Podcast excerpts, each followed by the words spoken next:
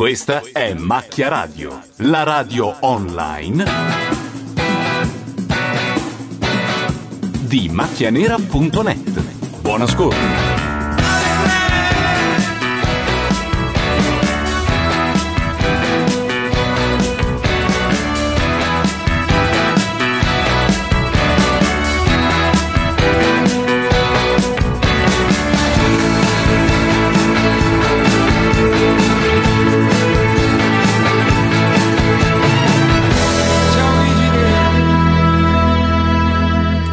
E 13, questa è Macchia Radio nella prima puntata dopo le vacanze, quindi la prima della stagione.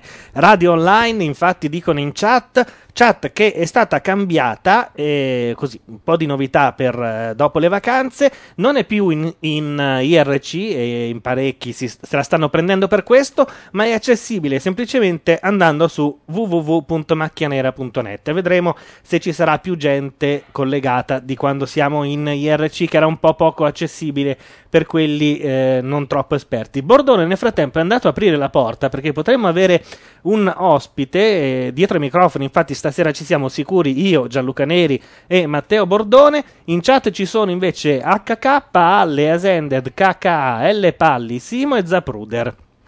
Sento una voce femminile, eh? quindi potrebbe essere un qualcosa che conforta ehm, i ragazzi. Sento anche Bordone che parla.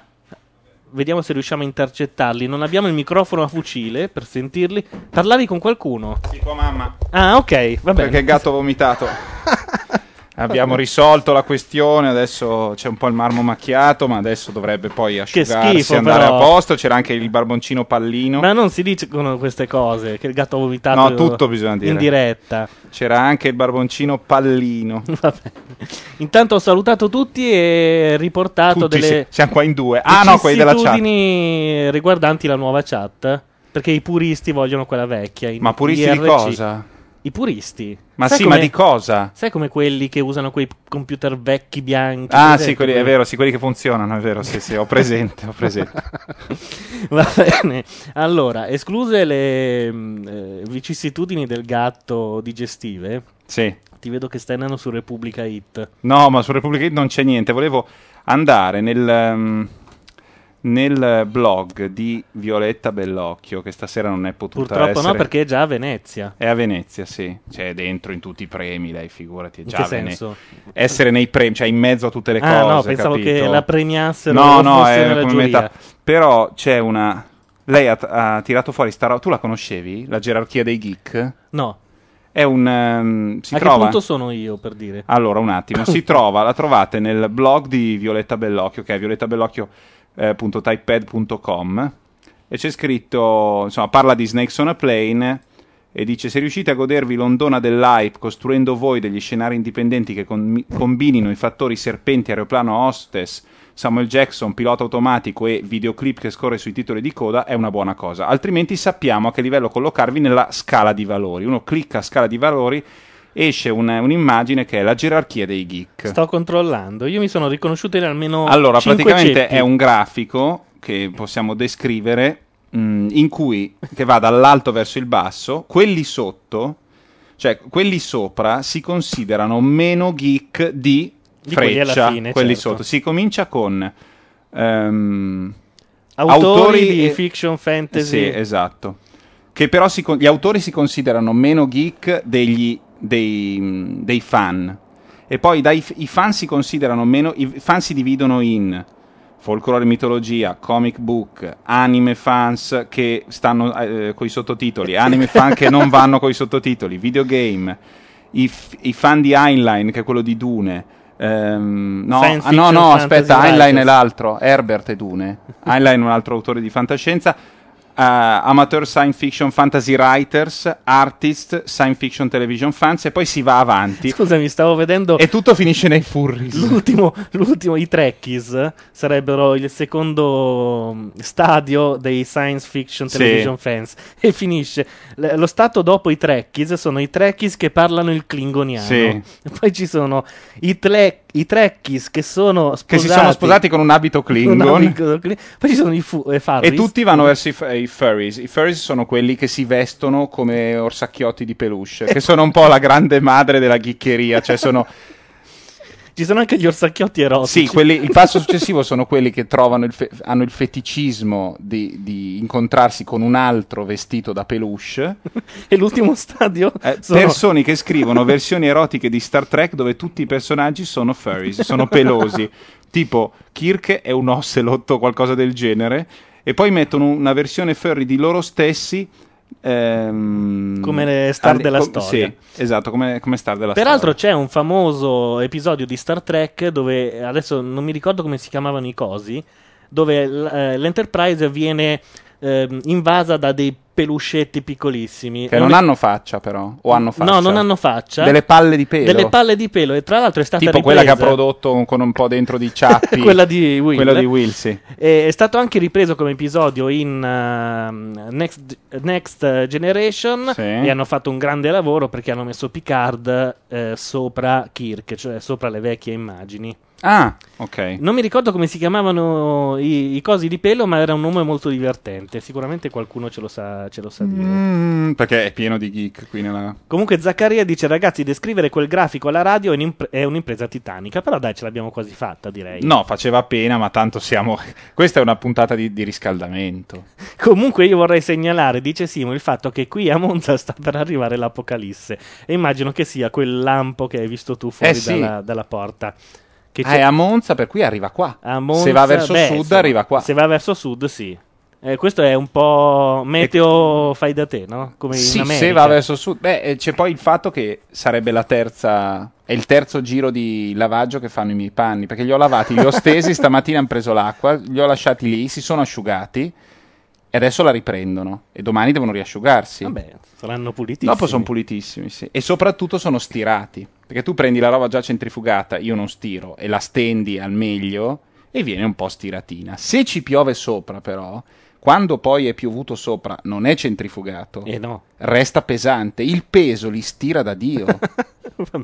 A proposito di eh, macchie e cose del genere, tu sai che io ero un fan dello Chantecler, certo. mentre tu Eh beh, io del Chillit Bang. Bang. Perché adesso, tra l'altro, ti voglio dire che il Chillit Bang è andato a rompere le palle allo Chantecler. Eh, certo. Perché ha fatto lo sgrassatore. Però Sì. io quest'estate, eh, forte dell'esperienza dello Chantecler sulle macchie di catrame sotto i piedi, che Mm. chi va nella zona toscana intorno alla Solvea, Rosignano Solvè, sa che... Sì, rimangono. Esatto.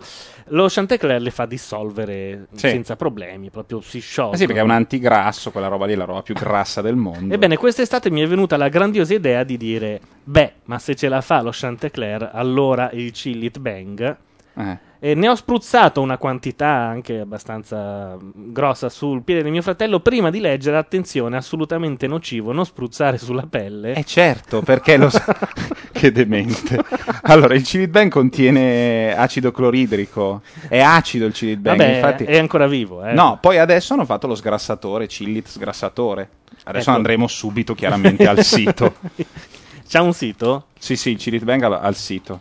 Sì, comunque eh, il marketing è fenomenale. Cioè, già la confezione ti incute timore. Sì, sì. Se ce l'hai presente. Lo Chantecler è un po' quella cosa. Avevamo fatto il, il coso a sabato notte, no? Sul, sul servizio- Chillit, E sì. infatti io su quello ho deciso di provare. Allora, qui eh, in Inghilterra, chiaramente il paese che speriamo prima o poi ci conquisti, ehm, dunque ci sono tutti i prodotti che adesso arriveranno da noi.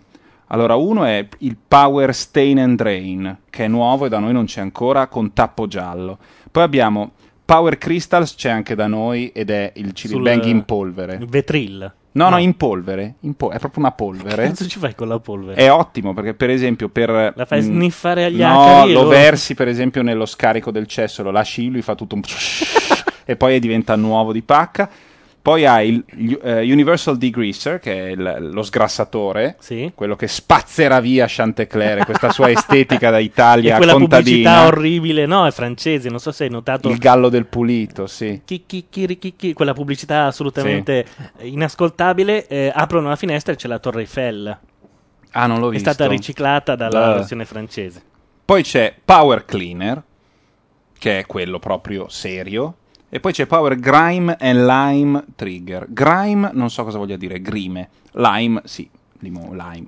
Intanto in chat dicono Neri è stato gambizzato dalla- dal Cilit Bang e poi eh, Radio Massaia. In effetti tutto ciò fa capire che tu sei un single che pulisce la propria casa Sì, sì. e io un single che si affida Alle, alle alle- amorose mani di un'equadoregna certo, profumatamente remunerata, tutto regolare. Tutto straregolarissimo, Straregolare. anzi. No, infatti, siccome lo so, ci tengo a sottolinearlo.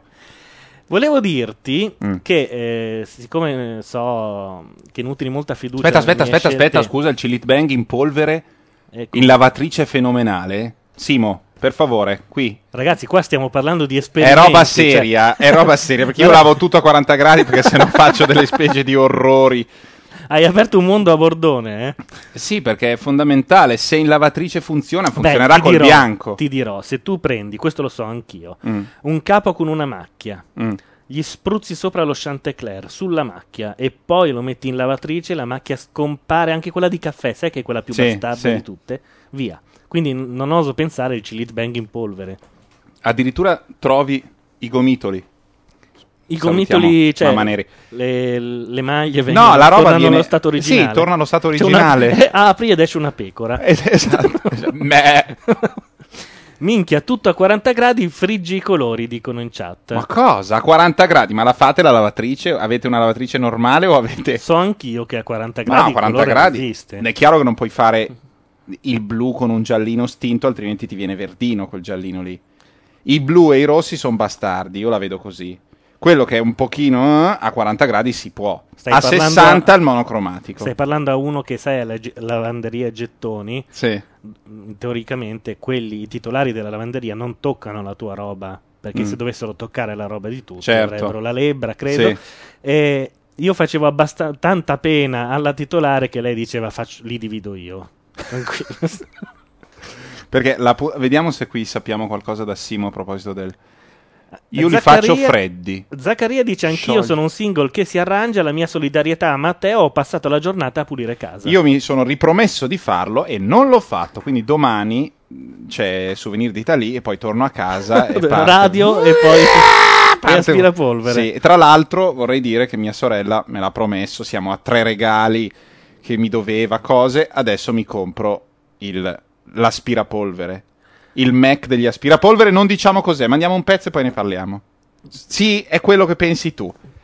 No, no. Io ne ho uno che sembra Doom, ti assicuro. Allora, adesso mettiamo un pezzo e poi parliamo della la, la Apple degli aspirapolvere. Va bene, noi ci sentiamo esattamente fra, esattamente fra 4 minuti.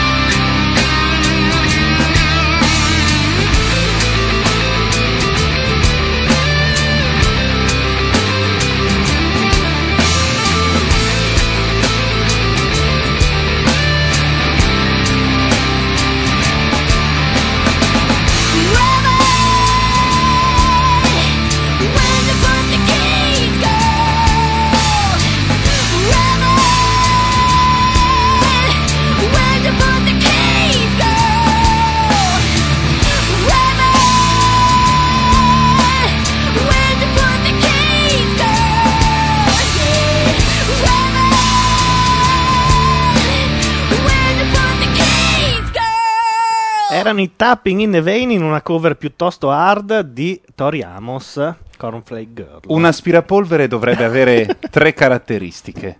Uno, aspirazione costante. L'aspirazione costante lascia meno sporco invisibile in casa. Due, aria pulita in emissione. E tre, nessun costo aggiuntivo per filtri e sacchetti. Cos'è l'aspirazione continua? Cioè, gli altri aspirapolvere vanno a sputo? Gli altri aspirapolvere aspirano molto quando sono nuovi Ah, ok. e quando il sacchetto è nuovo, poi man mano che il sacchetto si intasa, Mm. e cos'è- aspirano sempre meno. Diciamo cos'è successo durante la canzone. Tu hai aperto l'ar- il, il l'argomento, ho tirato fuori l'argomento e, e- e Neri, coprendomi di merda, ha detto: Ah, ma io ho un coso, non sapeva neanche cosa fosse, che è il più bello di tutti. Chiaramente lui compra il migliore, che è sempre un atteggiamento giusto, e quindi.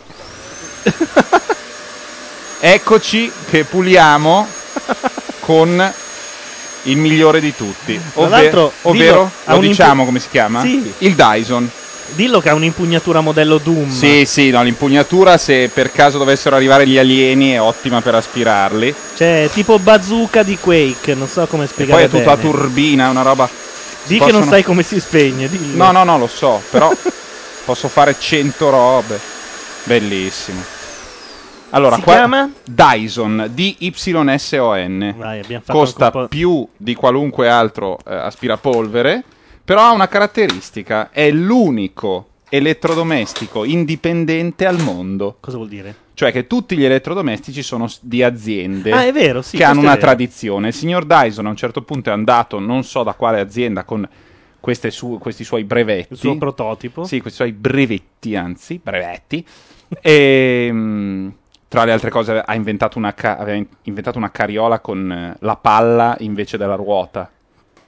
Quindi la- Ah, con una, una specie di palla. Insomma, è uno che inventa delle robe. A un certo punto è andato da questi, da una serie di aziende, e tutti dicevano: No, perché il brevetto è tuo, ci perdiamo. Noi abbiamo la nostra ricerca e sviluppo, facciamo i nostri aspirapolvere, non rompere i coglioni. Beh, che c'entra? C'è chi vive comprando brevetti altrui. Sì, però negli elettrodomestici no, perché in genere lo- nessuno fa un salto per cui dice butto via tutta la linea di produzione perché è arrivato uno che ha inventato il manico a Z, io ho tutte le macchine che fanno il manico dritto, lo devo fa- rifare, a- hai capito cosa intendo? Cioè le- le- Sì, sì, sì. tutto viene studiato anche per eh, l'economia di scala e tutte ste stronzate. Risultato, lui ha ipotecato la casa, ha chiesto i soldi in prestito a tutti e ha cominciato a vendere porta a porta questi affari che all'inizio erano orrendi che usavano la forza centrifuga per ciucciare invece di usare direttamente la potenza del motore. Oggi mi sembra che un inglese su quattro o su tre abbia in casa un Dyson. Addirittura? Sì, è una percentuale mostruosa, cioè l'aspirapolvere in Inghilterra è il Dyson. Mi ricorda un po' il, ehm, il post di Macchia Nera in cui si parlava del, dell'inventore del Bullock, Sì, l'antifurto con le palle. sì. Era tutto legato a una storia di striscia la notizia. Adesso stavo cercando anche il- esattamente il nome. Il post si chiamava Pupazzi Amari Mm, e sostanzialmente era la storia di questo Gianfranco Strocchi mm, eh, che a 19 anni fonda una società e inventa, Mm. non so se te lo ricordi, quell'affare di plastica trasparente che si metteva attorno ai finestrini delle macchine per parare il vento e la pioggia. Ma scusa, il turbo? Quel- sì, quella roba. Con il turbo ai finestrini È lui, placido. esatto. Come puoi immaginare, fa una paccata di soldi. Certo, quei turbo ai finestri, Perché? perché? i turbo permettono di non prendersi l'aria se uno tiene aperto, perché creano quella- quel deflettore, di scenerare la sigaretta senza che vada nel sedile dietro, sempre per lo stesso effetto, e poi fanno un po' tamarro e quindi... Esatto. Eh. E tra l'altro ne eh, vendette 3 milioni di pezzi. Praticamente senza pubblicità, bastava che la gente lo guardasse sulle altre, sulle altre auto. E dopodiché lui cosa fa? A un certo punto dice: Ma visto che a me piace inventare le cose, Mm. creiamo la banca delle idee. Mm, Cioè, avete un'idea? Avete creato il nuovo aspirapolvere? mm. Portatecelo, noi lo promuoviamo. Se lo brevettate, noi ci prendiamo una parte e poi tutto il resto è vostro. Lui porta in Italia l'Epiledi. Azzo. L'Epiledi eh, che tra l'altro lui stesso ammette era uno strumento di tortura sia inizialmente che dopo nella versione modificata, Sì. era stato... L'epiledi è quello con la molla? L'epiledi è quello che ti strappa i peli con Sì, quella ma specie usa di... una molla di ferro o usa dei gommini maledetti? No, usa una specie di pinzetta che te li stringe. Secondo me è la molla di ferro, chiediamo alle donne. È un depilatore elettrico eh, da cui si sono lasciate torturare almeno 5 milioni di donne. Eh, risultava in effetti piuttosto doloroso all'uso, dice stesso Strocchi. La cosa bella è che l'aveva inventato un contadino israeliano. E lui? No, lui l'ha importato in Italia Ah, ok. e poi l'ha brevettato. Cosa è successo purtroppo? Che eh, un'altra ditta, la Brown, Eh? sostanzialmente eh, prima lo corteggiano, chiedono di cedere il brevetto, no- lui non lo fa e ne inventano uno simile Che cos'è il silk pill? che ha- non ha gli inconvenienti dell'originale, cioè un filo meno doloroso di quello normale. Ma l'epiledi che si chiama epiledi era il L'epiledi suo? era il suo, sì. Io L'epiledi una volta era- l'ho provato su un braccio da Oddio piccolo santo. perché qualcuno ce l'aveva, è una delle cose più dolorose del mondo perché usava una molla di ferro e le volute della molla facevano da pinzetta. Ecco, infatti, eh, non so se girasse o vibrasse sta molla, ma c'è un dolore incredibile. La storia No, triste- ragazzi, il folletto non c'è paragone fra il folletto e il Dyson, per favore, non paragoniamo delle robe. Il folletto ha i profumi dentro. Se un aspirapolvere Ah, ha sì? il profumo, sì, cioè ti danno delle, ha delle cose antiodore. Funziona molto bene, però costa una barca di soldi. Ha i sacchetti, che questo non ha Mm? e in più ha il ehm, come si dice questa roba del che l'aria passa attraverso lo schifo questo essendo con la forza Quindi centrifuga puzza? butta lo schifo all'esterno e l'aria passa in mezzo Sì.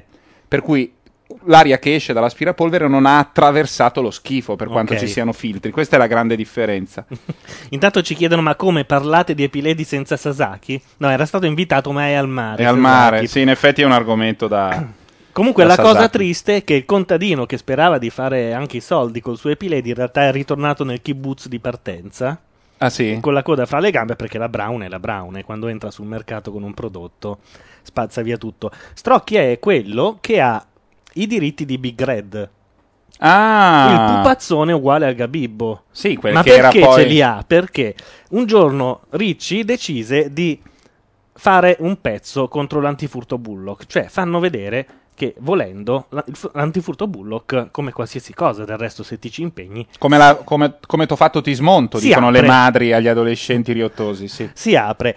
Ehm, Come ti ho fatto ti disfo, scusa. Il problema è che Strocchi stava vendendo il Bullock, tutta l'azienda, e come dire, questo servizio di striscia la notizia gli rovina un po' la trattativa. Sì. Allora lui che fa? Parte e va in America. All'università? No, qual è- no, no, e va a comprare. Perché è una mascotte di un'università, è il Esatto. vero Gabibbo. Lui non compra la mascotte di quella università, lui compra le mascotte di tutte e 56 le università, ok, tra quindi- cui c'è il Big Red. Mm. Trova anche un articolo in cui Ricci dice: Beh, certo che il Babi- Gabibbo è Big Red, è un pupazzo che mi è piaciuto molto quando l'ho visto in America, quindi è Mm. inattaccabile sostanzialmente.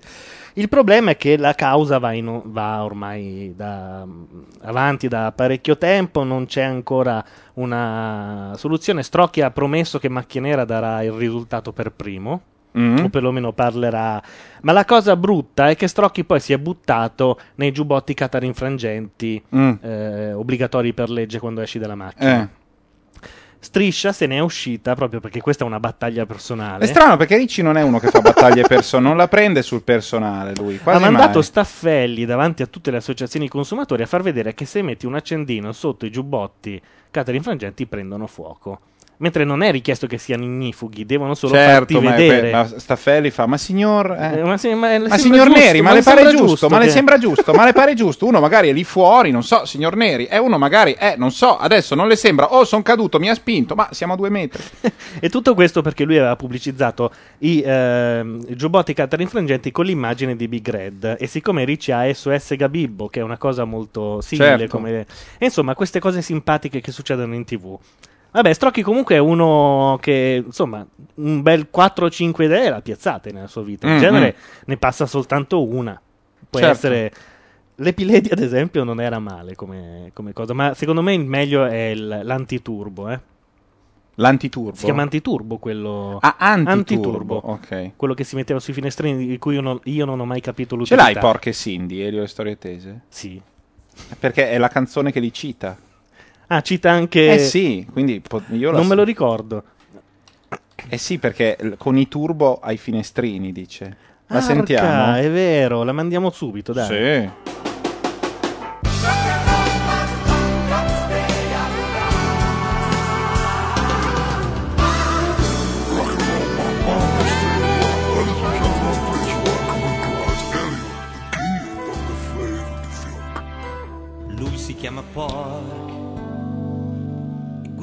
Ford gialla del 56 con i turbo ai finestrini placidi e le tendine parasole. Solo un posteriore e ogni sera lui tornerà da Lei,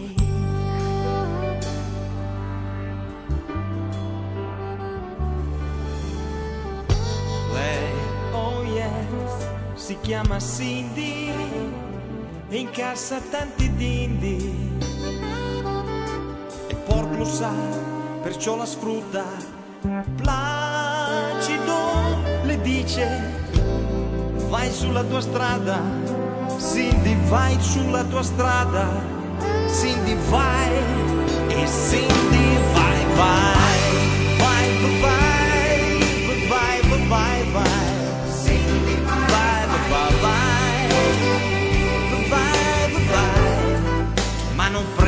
prendermi la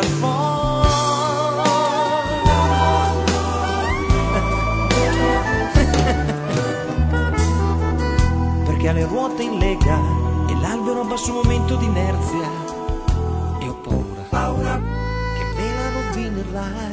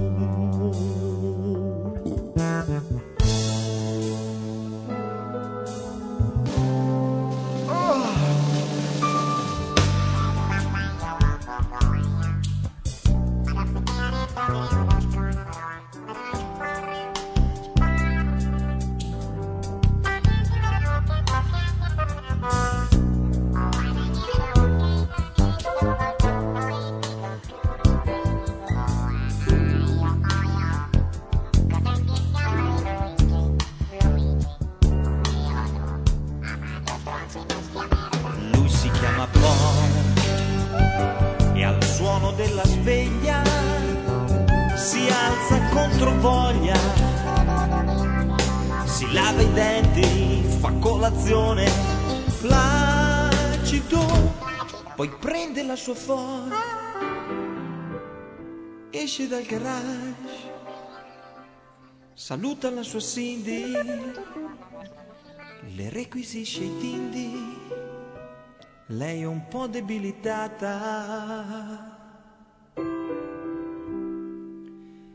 Perché la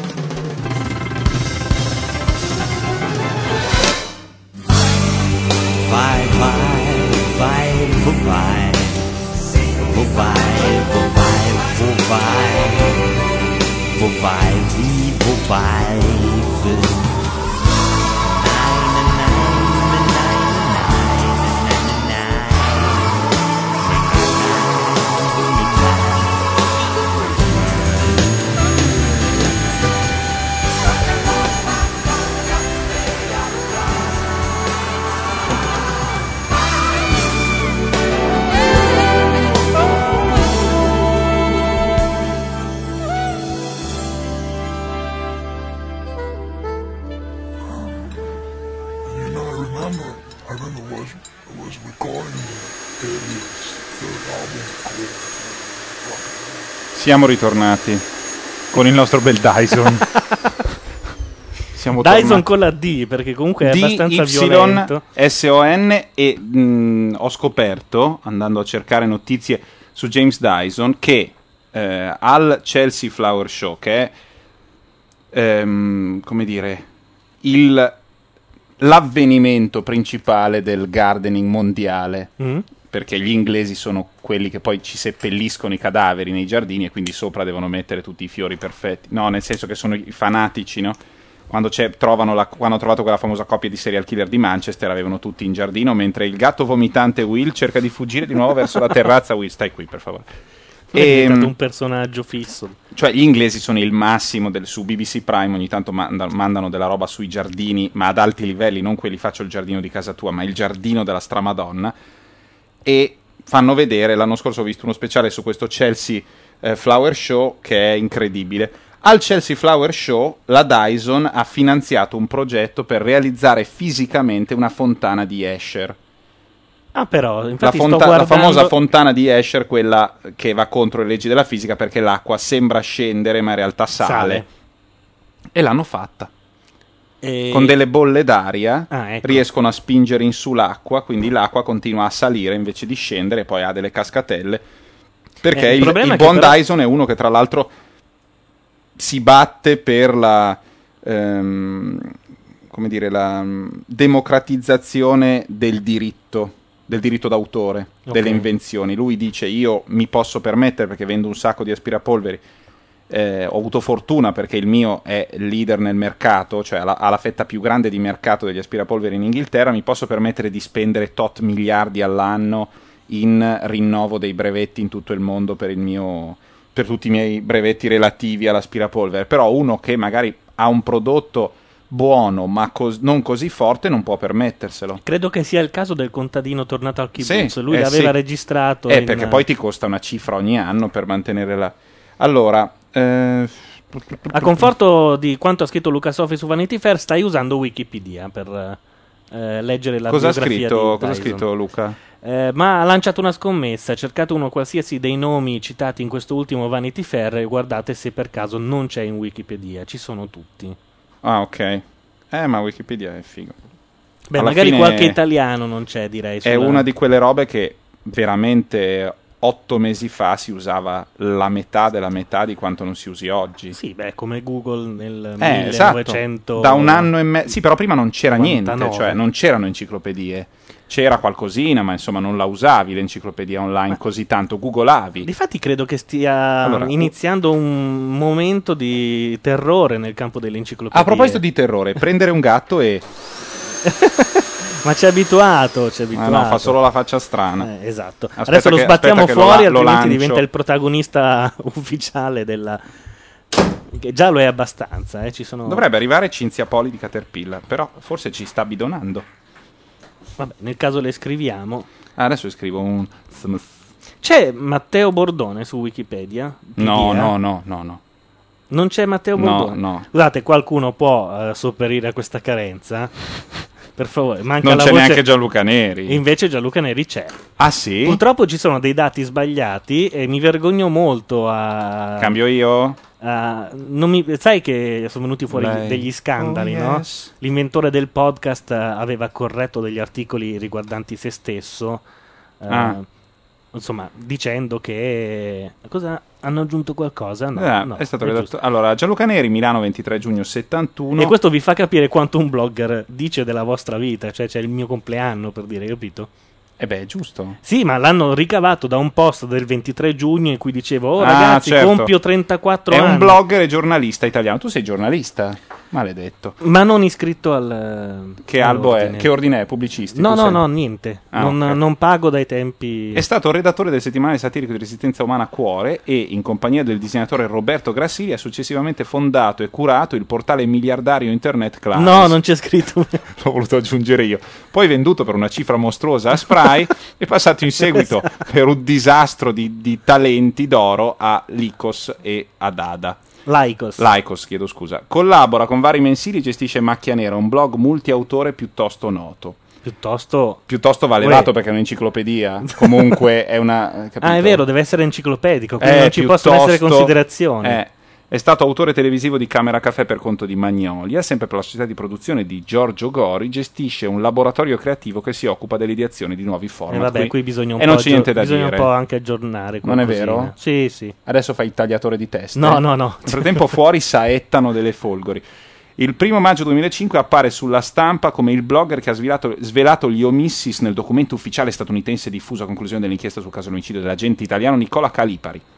Altre fonti accreditano Lo la studi- scoperta allo studente ie- greco Yannis, Yannis Parasiris. Parasiris, che però non sono altre fonti, lo stesso Gianluca Neri. In realtà c'è Cioè, non s- tutte e due è siete- sbagliato perché ci sarebbe anche un altro Esatto. di Indie Media Mm. eh, di cui non ricordo il nome adesso, ma c'è in un post di Macchia Nera. Sostanzialmente la- mm, era talmente una cazzata fare il copia e incolla che è venuto in mente a Mm. tre persone. Ma qualunque programma di scrittura elettronica che non fosse Word, facendo il copia e incolla, non leggeva le pecette perché sono. No, tu anche un semplice. Anche in Word fai seleziona tutto, Certo, leva sì, sì. evidenziatore e veniva. No, nemmeno l'evidenziatore. L'evidenziatore di Adobe Eh, che si usa. Loro hanno usato un evidenziatore nero. eh. Ma è quello di Word? Che per. eh, eh, no, Adobe ne ha uno suo. eh, Ah, quindi è, è un documento PDF questo È qua. un documento PDF. Però non è un PDF blindato. Non era blindato, primo. Quindi eh, potevi tranquillamente fare copia e incolla, potevi addirittura stamparlo. C'era anche il nome del generale che l'aveva redatto. Ah, no, ma è bello, è bello sapere che insomma i capi C'era del... anche l'email del generale che l'aveva redatto, cioè Mm. quello che un giorno troverò. Sai qual è che è cosa? stato prepensionato, Ah, sicuramente è lo trovo divertente quando casa. tu vai per chiedere il visto per andare negli Stati Uniti, ti trovi lui dietro Ma lo questo- sportello con le mostrine che dice Mr. Gianluca Neri, it's a pleasure to meet you, sir. Questo lo dicono tutti, ma non credo che sia così. No, figurati, il Dipartimento di Stato. Arriva il virus di Matrix, sai, con gli occhialini, tutto Vabbè. vestito di nero. Non possono andare da Yannis Parasiris eh, di Bologna, famoso. Ma sì, probabilmente anche, però sai, Yannis Parasiris intervi- non ha macchia nera. Sai che c'è stata una lunga polemica con quei blo- quel blog televisivo eh, che ha detto: Ecco, la storia si è già dimenticata di Gianluca Neri perché Yannis Parasiris è stato intervistato da Report. Ma Report è venuto anche qua. Report no, è stato indirizzato da lui perché sai che la Gabanelli lavora a Bologna, Mm, ha la redazione lì, certo. non ha nemmeno questo budget stramiliardario Sì. per fare report e quindi è andata a intervistare E quello lui di ha detto, Bologna, ma andate punto. anche da Gianluca Neri. No, però E chi è che c'era- gliel'ha detto? Io Ah. gli ho detto guarda che per correttezza ti devo dire che c'è anche Ah. questo studente bolognese. Ah, sei stato tu a mandarla. Che bravo ragazzo. Hai visto? Eh, invece vabbè, mh, questo E per anche in- un buon partito, io non capisco là fuori. Vabbè, questo, eh, per introdurre il, il- l'argomento Parasiris, state parlando di me, ma è lui? Yannis, se sei tu, dimmi qualche cosa che possiamo sapere solo io e te, tipo mh, Negroponte, a che ora è passato dal checkpoint quella sera? Peraltro, io Ah. continuo a ripetere che la cosa importante di quella sera, di quella giornata lì, non era che un blogger ha tirato fuori, Ah. eh, ma che sotto quel cazzo di pecette c'era scritto che il checkpoint era stato fatto per proteggere Negroponte e Negroponte era già a casa quando è stato ucciso Calipre, quindi Ah. un, un omicidio assolutamente inutile. Sì, sì, sì, per certo. quanto poi non so se ce ne siano di utili, insomma. Comunque, Beh, sì. se per caso è lui, ma non credo, però è scritto giusto, eh? Va Sì, detto questo, ci sono tutte le Y al posto giusto. Il dramma è che l'informatica è nelle mani degli americani, scrive Zaccaria. Che E- forse è lo stesso che scrive noi. E pensa se tutto internet fosse in mano, non so, agli italiani o ai greci. Che figata, quando devi dare un dom- cercare un Beh, dominio. in realtà internet è in mano agli americani. Certo, ma io sono E c'è un problema, che l'Europa ha detto non è giusto, Facciamo noi. No, no, no, no, no, no, Lasciamolo così, a loro lasciamolo a che loro. va bene. Basti vedere quello- la differenza tra la ricerca, cioè l'acquisto di un dominio.it e l'acquisto di un .com. Per Tra citare cose, solo sì. la, così, la punta dell'iceberg. Ma sì, ma noi abbiamo... per siamo- il punto it devi mandare un fax. Com'è no, adesso storia? non si fa più. Adesso Non si fa più? registrarlo anche se. No, devi mandarlo uguale, sì, hai ragione. Il fax va mandato comunque. E, e comunque siamo un continente inutile che ha un paese come la Francia. Come, ha un paese come la Francia, dove quando c'è qualcosa che, ha- che è famosa, i francesi dicono: Facciamo anche noi il Google francese. Vabbè, ho capito, ma sono fatti così. Investendo dei miliardi. eh, Ma perché par- c'è il Google francese? Lo stanno creando perché i francesi Ma non va è il ci- Google, loro stanno creando l'enciclopedia. No, no, no, no, il Google francese. Il governo ha stanziato Ah, no, non è so un quanti Google, milioni Google, di sì. franchi per. Eh, metti che poi Ma funziona. perché? Ma perché Google è una società, ce ne sono due che è meglio che funzioni. No, è perché loro vogliono un motore di ricerca che al posto di eh, questo è il novantesimo risultato scrive Sì, Caram- sì, è Caram- 90 no, 90. Esatto. 4 volte 10, ma tremendi. No, no, Quattro allora, volte questo 20 discorso, te, 10, no, no, questo discorso te lo rimbalzo al mittente Dei perché è idioti. troppo una, I una belgi banalità. dicono 90. No, no, no, nonant. Ok. Con una N inventata, perché la, la N... però almeno una parola, non dicono 4 Quattro volte volte 20 più 10. Ma ne- cos'è un sudoku? Ma chi se ne frega? Tanto è uguale. Ma non esiste. È uguale, cosa vuol dire, dai? Ma Chi perché devi dire un numero Ma così? i francesi sono i nostri cugini È una civiltà. e sono dei fighi francesi. Smettiamola questa roba dei francesi che sono dei cagoni. Dopo uno va in Francia, vede e dice cazzo, ma qui è tutta una figata. Ed è Beh, insomma, vero. no, ma no. sì, ma vai a Parigi, guarda Parigi. Costruiscono, tirano giù roba. Noi siamo ancora qui che ogni volta che devi fare un monumento, oh mamma mia, c'era sotto un palazzo che lì fanno, disfano. No, no, i francesi sono dei fighi. Vabbè, I francesi sono dei fighi. David Lynch, quando esce un film in Francia, fa sempre un botto perché i francesi ne capiscono. Io sono un po' pro Francia. evito di mettere Alizé, che è uno dei... No, cosa No? Alizé è una porcheria, cosa vuol dire?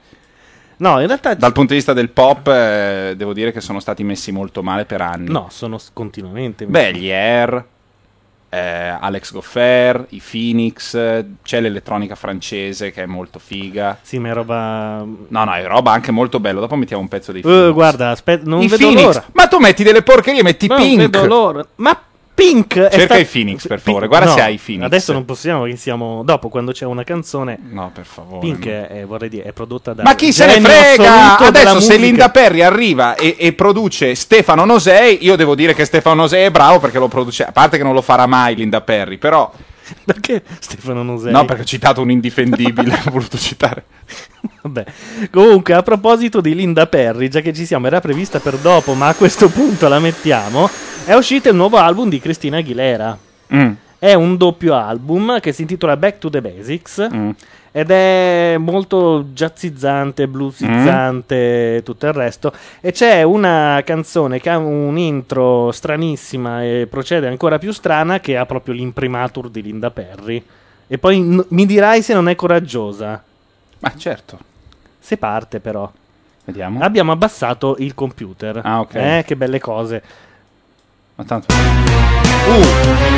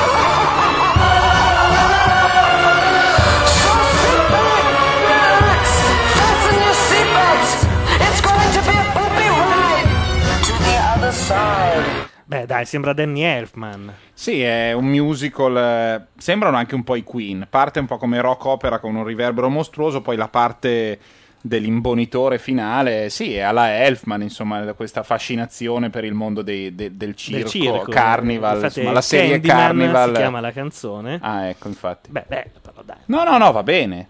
Poi lei è una voce. No, lei è una gran voce. Non mi sembra, che ci, sia, mi sembra che ci sia un uso del, del- ormai dell'autotune ovunque mostruoso perché questi prendono degli acuti che neanche la Callas, dopo aver mangiato un kebab pieno di, di piccante, ma Invece ho scoperto che quasi tutte le canzoni per bambini nuove non sono cantate da bambini. Usano il vocoder mm, e tipo le tagliatelle di nonna Pina è un adulto che la canta, sarebbe bene che si buttasse nel po', però con dei sassi in tasca. Perché... però sarebbe bello a questo punto fare il processo inverso, Le cioè prendere le tagliatelle di nonna di Pina, nonna Pina. e sentire che voce ha quello vero o quella vera. Quella immagino, perché come nel doppiaggio saranno voci femminili. No, non è detto, eh, perché se tu la alzi di, di Sì. pitch eh, diventa femminile. Beh, sarebbe un esperimentino da fare, sentire chi, chi c'è sotto, probabilmente Angelo Carrara, sai, uno di quelli che produce. Le tagliatelle. Chi c'è Perché dietro hai le voluto- tagliatelle di Ma nonna perché hai voluto citare le tagliatelle di nonna Pina? Perché Gianluca? ho una Porca sorpresa per puttana. dopo. Pos- possiamo non sentire le tagliatelle No, no, di no, nonna no. Pina, per Le tagliatelle favore? di nonna Pina è una cosa che io giuro qua, proprio in gino- di non mettere mai. È una porcheria. Ma certo che è una porcheria. No, possiamo parlare Peraltro- un po' male della tele italiana e bene di quella inglese? Allora, oggi ho visto una puntata di uno dei programmi televisivi su cui io e Gianluca siamo più d'accordo, pur non essendo, cioè, tu potendo, cioè volendo avresti anche i mezzi. Io me ne frego, ho la mia Toyota Corolla scasciata, però il programma, uno dei programmi più belli in assoluto è un programma di automobili della Eh, televisione beh, no. mondiale che è Top Gear. Esatto. Top Gear è un programma che consigliamo a tutti quelli che hanno Sky, che hanno un amico con Sky, quindi tutti. Ehm, un programma della BBC, lo, lo mandano su BBC Anche quelli che Prime, non hanno Sky ma usano BitTorrent. se lo scaricano, esatto.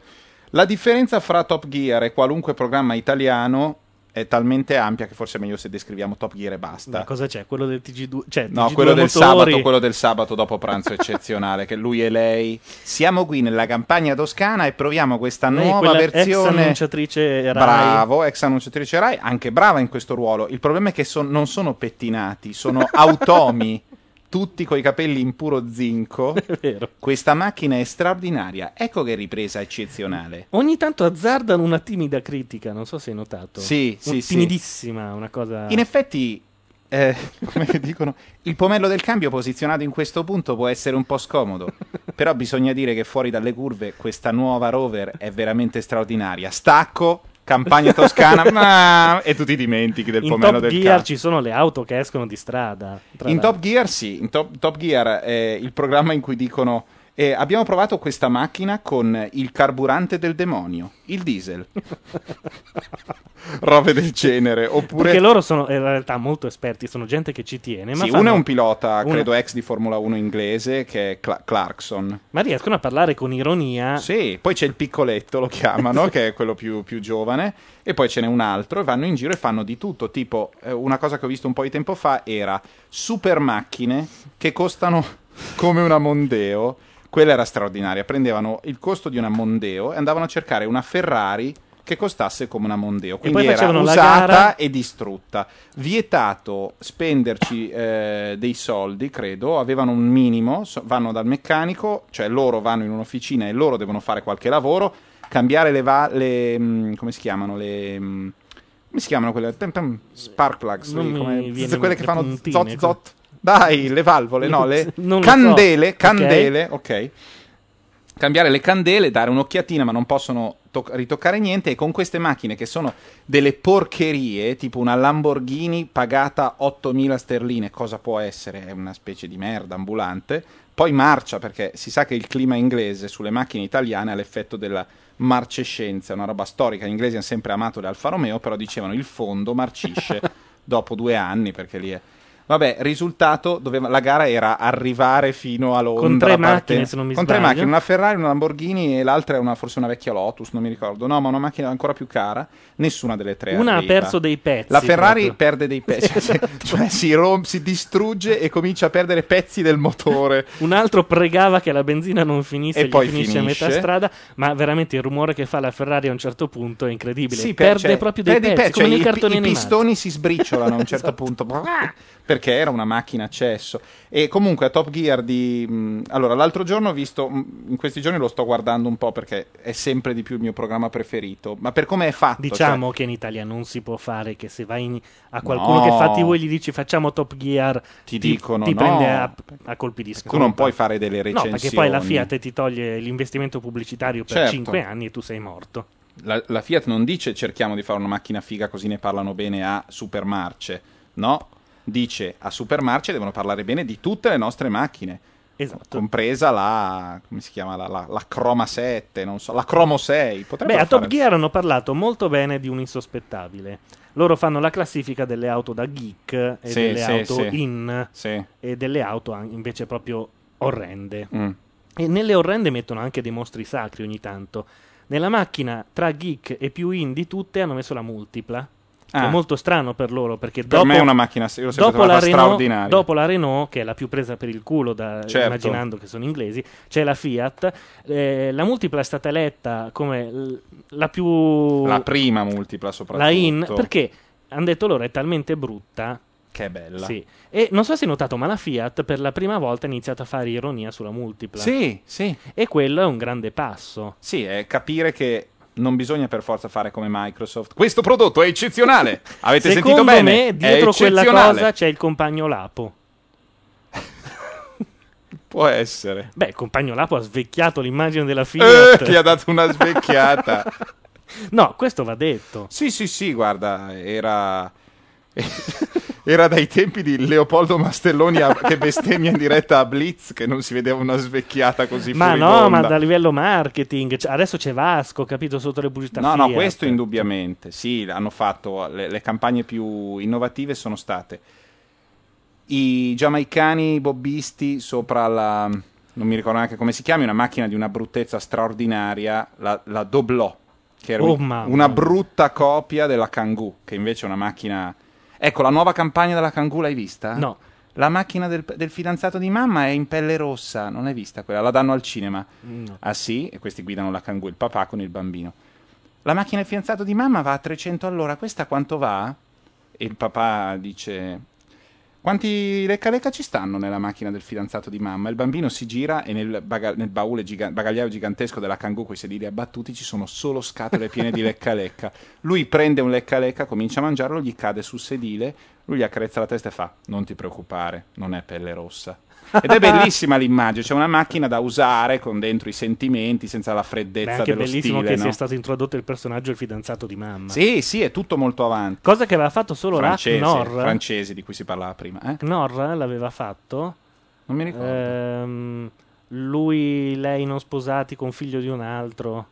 Non me lo ricordo. Adesso non mi ricordo neanche parlato sul. Era una zuppa, un qualche cosa. Figlio gay, No, transgender, che è gay? Ha, leather, ha due anni. di due anni vestito No, di pelle nera. il figlio gli ruba gli spaghetti dicendo: Ma mi vuoi bene? Sì, certo che te ne voglio, anche se non sono tuo, anche se non sei mio papà. Ma certo, allora lui gli frega il piatto di spaghetti. Ah, è vero, è vero, è vero, è vero. E gli dice: Ma dove hai imparato a fare queste cose? Tagliano perché la frase dopo era da quella testa di minchia di tuo padre. Ah, bellissimo. Sì, sì. Allora, Top Gear, eh, ultimi servizi. Prendono Gran Turismo per PlayStation. Sì. Il tipo, Ri- Richard Clarkson direi si chiama, non mi ricordo, Clarkson di cognome sicuramente, prende e fa il circuito di Laguna Seca con la Honda S2000, mi sembra, e lo fa così, e fa dei tempi su, su Gran Turismo. E poi cosa fa? a Laguna Seca. Eh certo, Eh, va certo. a Laguna Seca e dice, eh però la, la curva del cavatappi fatta sul gioco è diversa, eh, eh", e lo rifanno. eh. Chiaramente ha un costo mostruoso, perché beh, il servizio certo. dura 6 minuti, ma devi andare a Laguna Seca a farlo. Però è bellissimo. Questa settimana c'era. Ah, un'altra volta ho visto. E i tempi erano simili?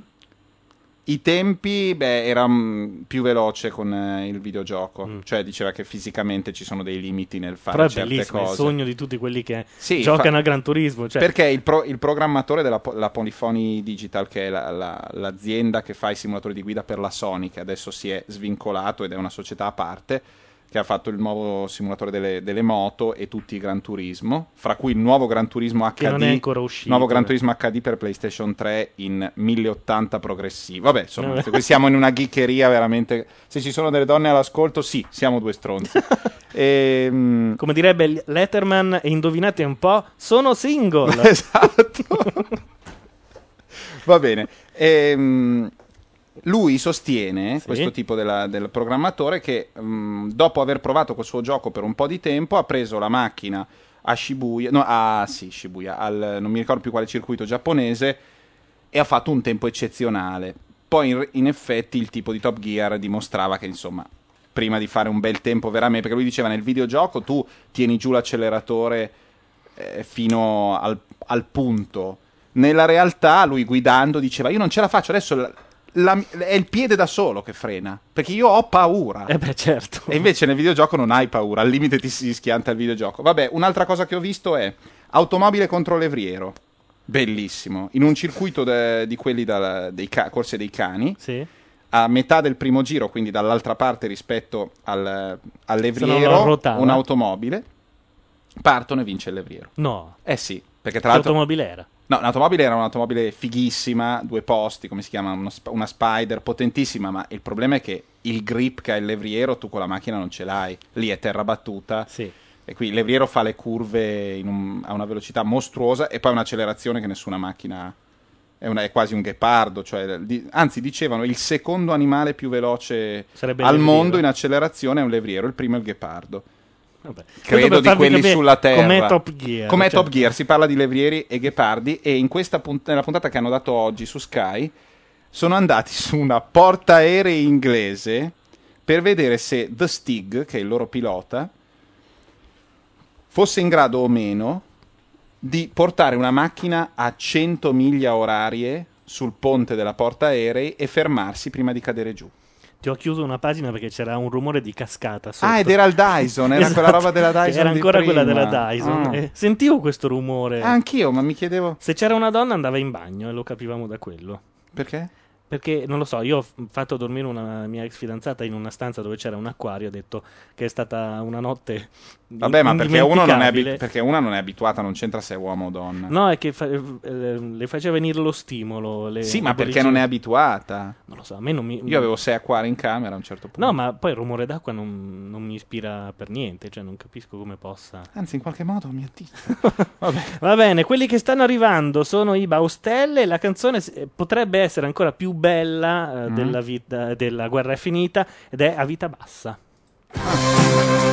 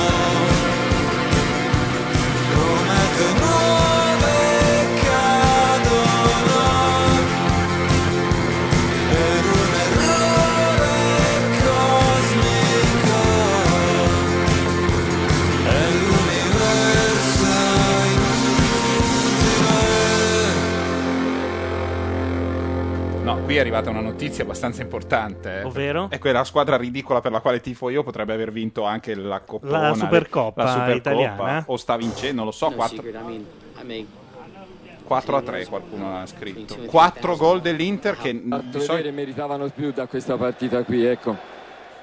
Però poi abbiamo perso e, Eh sì, e si torna a aveva casa vinto l'Inter. È incredibile. Grande, con, grande. questo- con questa situazione che ci siamo giocati la partita alla pari, però hanno vinto loro. Una partita che forse passerà alla storia perché essere in vantaggio al Meazza 3-0 e perdere 3-0 eh, 3-0 e gliel'abbiamo ripresi tutti e tre perché l'Inter solo questo sa fare. Puccini. Vabbè, ma che cos'è? Una Puccini replica verdi. del Milan in Sì, Coppa dei Campioni? con quello, è una squadra pucciniana, deve esserci la tragedia dietro l'angolo, altrimenti nulla, non si riesce a fare una partita sensata. Le partite che non hanno senso, tipo riprendere tre gol alla Roma a San Siro nella Supercoppa, dopo che hai vinto perché sono andati tutti in B, processi, robe, è l'unico modo. E vabbè. Intanto un saluto a Thursday Next eh, che si lamenta, non si saluta più? Vabbè, vabbè Se- siete in tanti. E comunque, no non sono in tanti riguardo a Top Gear, dice Alessio, facciamo The quelle robe da popolo del rock di solito Facciamo- siamo molti di più Diciamo Però a tutti i sono nostri buoni. ascoltatori, ci alziamo in piedi, li ringraziamo per l'audience di tutti ieri. tutti è l'understatement alla Ricci quello The Stig e Perry McCarthy, quasi quasi pilota di Formula 1 con l'Andrea Moda nel 1992. Ma dai, cioè Ebbene si sì. sa si sa chi, chi- chi è The Stig, non lo sapevo. Credevo che fosse segreta l'identità di The Addirittura. Stig. Cioè, non così segreta, ma evidentemente abbastanza nota. E vabbè, mi dispiace, io sono tifo. eh, qui qualcuno dice Bordone grande un par de palle. Mi spiace, è la mia seconda squadra la Roma, cioè la squadra per cui simpatizzo dopo la mia squadra che è l'Inter. Perché comunque, insomma, l'Olimpico. Ormai l'Inter Roma, Roma, Roma. Però eh, cosa devo fare? L'Inter Per la ormai prima provoca- partita che ho visto io nella mia vita a San Siro è stato un, un Inter-Roma 2-0, direi. L'operazione simpatia l'Inter la sta facendo da 15 anni perché la pena eh, in realtà l'ha portata a essere una squadra simpatica. Certo. Il fatto che non Ma il vince uno Torino, il scudetto Genoa, certo. esattamente da 15 anni? Non so quanto, e che quello che ha vinto sostanzialmente sia stato assegnato 17 direi. senza festa. 89, secondo me. Non mi io- ricordo di chi era la battuta, io conosco gente che non ha mai visto uno scudetto dell'Inter. Eh sì, basta che uno... Sì, certo. Beh, avere 16 anni. Sì, non, non è difficile, ma eh, io invece dico sempre questo. Se uno è buddista, non è buddista perché Buddha vince a scacchi con Gesù Cristo, è buddista perché è buddista. Fa Io molto sono in- South Park Io sono inte- immagine. interista e basta. Cioè, non, mi- non me ne frega niente. Poi se vince sono più felice, però non, non- non mi riguarda la cosa. Hai anche la spilletta Io sono interista. Me l'hanno, sì, me l'hanno regalata, da quella di, di quest'anno. Purtroppo abbiamo venduto Martins, che era quello della campagna di lui che volava, una delle campagne più belle, dove c'è tutte le cartoline di lui che stava facendo il capriolone. Molto migliore come capriolista che come concreto giocatore. Vabbè, Mancini che parla possiamo evitarlo. Vediamo se danno qualcosa di bello su BBC Prime. Oddio, eh, aspetta che lo devo andare a cercare. Nel frattempo in chat dicono i Baustelle, bravissimi su disco, ma eh, live eh, insomma fanno un po' pena. No, che facciano pena, lo contesto. Non così bravi come non su sono disco? così bravi come su disco, probabilmente. Cioè, il io lo- li ho trovati sempre bellissimi i live dei Baustelle che ho visto, ne ho visti due. Ehm, Io purtroppo ho visto che- lui al Festival Bar e non è stata una grande Vabbè, prestazione. bisogna dire che Francesco Bianconi non è il frontman trascinante, uno che Vabbè, scrive ma- pezzi meravigliosi. Eh, uno che ha scritto il Corvo Joe, secondo me, può anche sul palco essere un po' impalato. Mi va bene Vabbè, così. oh, c'è, c'è gente che sta impalata sul palco e scrive canzoni per... C'è anche Battisti che non era capace di stare davanti alla gente. Ecco. E che stonava pure in concerto, motivo per cui non ne faceva praticamente, ne faceva pochissimo. Sì, stiamo parlando però di una divinità della musica. Sì, io non so se te mi segui però sul fatto che in realtà io sostengo che Mogol Mm. è un incapace. Ma Mogol, eh, quando ha fatto le cose con Battisti, Mogol è musica- assolutamente musicalmente Battisti- sopravvalutato. ma non sopravvalutato, è stato il paroliere di uno dei musicisti migliori che il pop italiano abbia mai avuto. Sì, ho capito. Dal punto di vista musicale, Battisti è una cosa incredibile, gigantesca. Cioè, Battisti. Battisti. E Musica. Mogol ci ha messo delle parole splendide. Non tiriamo fuori sempre i capelli verde rame per dire che non è bravo. Non perché... piangere Sam. Ho capito, ma eh, Mogol ha scritto dei testi eccezionali. Da una lacrima sul viso ho capito molte cose che mi stavo innamorando di te. Dai, son- sono bei testi. Poi è chiaro, stiamo parlando di pop, non è Dante Alighieri. No, però capito, saper però. mettere le parole sulle canzoni in quel modo, poi, secondo me, la, la scuola di musica di Mogol è l'antimusica, cioè Eh. c'è la musica, c'è il, il gene e l'antigene, e, insomma, e c'è la musica e l'antimusica. Se c'è la materia, ci sarà l'antimateria. Quindi è un bene Esiste che ancora? esista. Va avanti la scuola di Mogol? Sai che credo di sì. Salta fuori intorno a febbraio, quando c'è quella Quando c'è bizzarra qualche- manifestazione.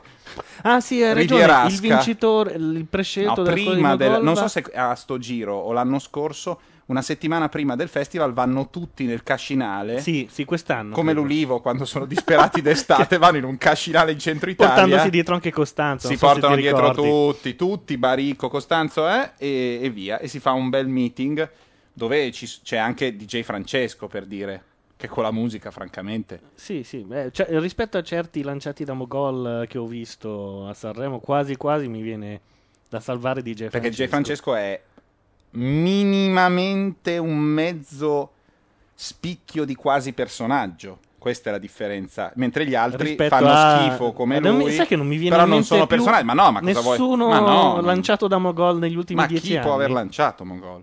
Quelli della sua scuola Ma partecipano sì, ma, non- ma vanno a Sanremo e poi in confronto i Jalis hanno una storia millenaria di composizione di canzoni. Zapruder riporta alla mente una cosa che è ancora peggio della scuola di, can- di musica di Mogol, ovvero Fonopoli. Vabbè, Fonopoli Sono riusciti a farlo. è in poi. potenza. Fonopoli non esiste, non è una roba in atto. Quanti anni è? Vent'anni che rompi coglioni. La cosa più bella di. Fonopoli era il progetto di Rambaldi, di quell'auditorium con la faccia di Renato Zero e dalla bocca entrava la gente. Era bellissimo. Renato Zero sdraiato come un faraone e gigantesco, una roba stile impero. Sembrava la stazione centrale di Milano, ma al posto dei treni entrava la gente a vedere i concerti poi di chi? Non si capiva, doveva essere un misto centro sociale, eh, palavobis. eh, Ricchioneria. No, perché poi quando dentro. ci sono questi progetti c'è sempre sala creativa.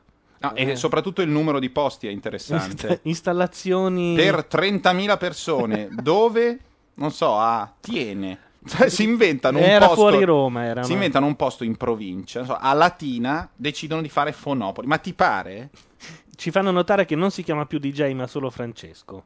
ah ok eh, perché ha litigato con Cecchetto. io devo dire una cosa molto triste a me capita di incontrarlo quel ragazzo lì quando vado alle presentazioni del- nel comparto videogiochi Ah. siccome io scrivo le recensioni dei videogiochi per, per Rolling Stone vado frequento ogni tanto le presentazioni alla stampa queste robe e c'è sempre uno che fa più tutti sono lì a vedere i videogiochi c'è uno che fa il pirla tu da lontano senti "Ah, un po' di casino lui. c'è sempre lui Ma io, francamente, se devo scegliere i primi dieci da giustiziare, lui non è nella lista.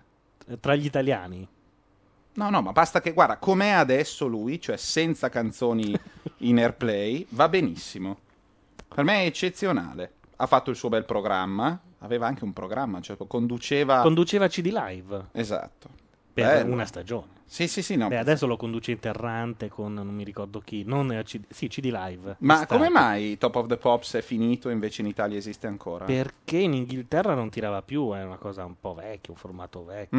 Mm, Però guarda che erano belli. In Italia esiste di- ancora perché Mediaset ha comprato il formato due anni fa e come sai E quindi lo il deve prezzo sfruttare. deve Mm. essere il problema, non è male il problema è che il succo di, il bello di Top of the Pops è che aveva una sola produzione e tanti palchi Certo. per cui quando i Rolling Stones eh, andavano Sì, a Top quando of the Pops in Madonna faceva il ballettone figo nel studio di Londra. e c'era quelli- Bossari che dice adesso i Rolling Stone stacco e c'era la registrazione Sì, del pezzo sì, di. Londra capitava di rado che qualcuno richiedesse i pezzi italiani no? perché a Cinecittà andavano poi gli italiani a suonare Certo, veramente certo. CD Live è stato fatto sulla stessa falsariga Sì. due studi uno Ma- a Londra e Esatto. uno a Milano non mi sbaglio a Roma ed era l'imitazione della Rai di quando ha perso Top of the Pops Sì, però adesso... e adesso continuerà con eh, immagino registrazioni Sì, e beh, quando non hai più Madonna e hai solo gli zero assoluto, dopo un po'... Beh,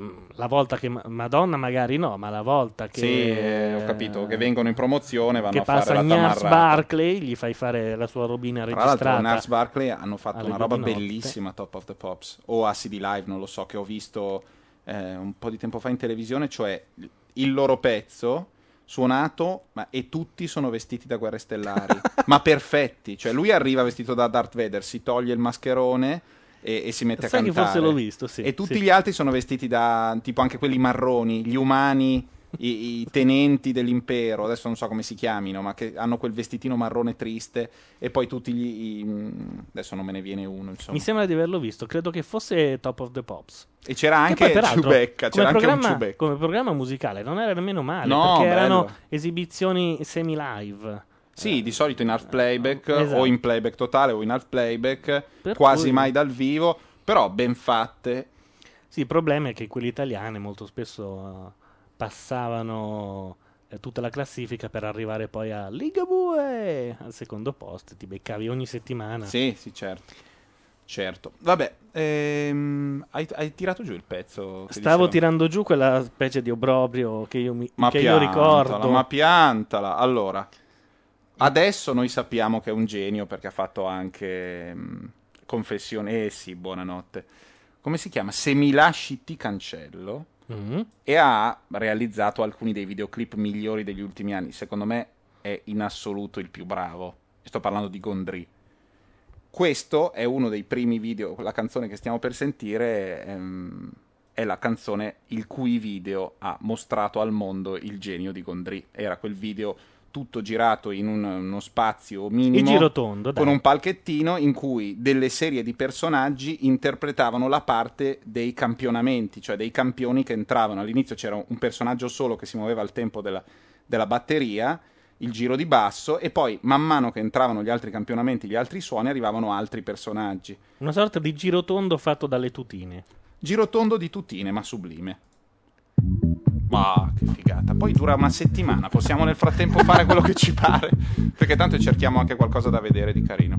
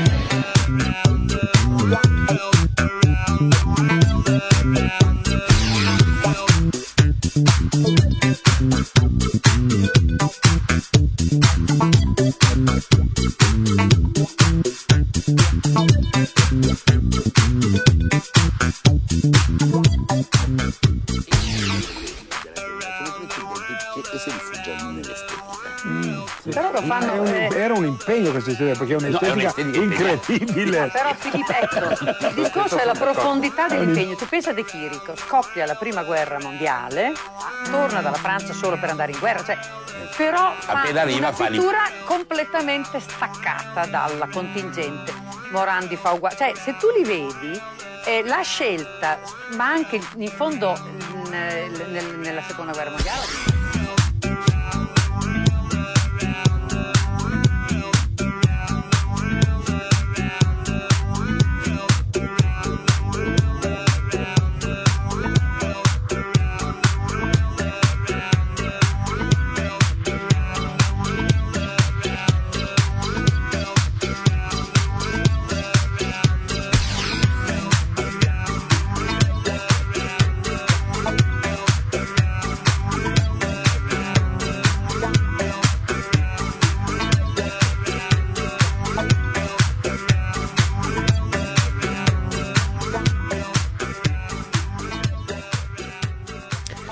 Fanno notare in chat che persino DJ Francesco ha una pagina su Wikipedia.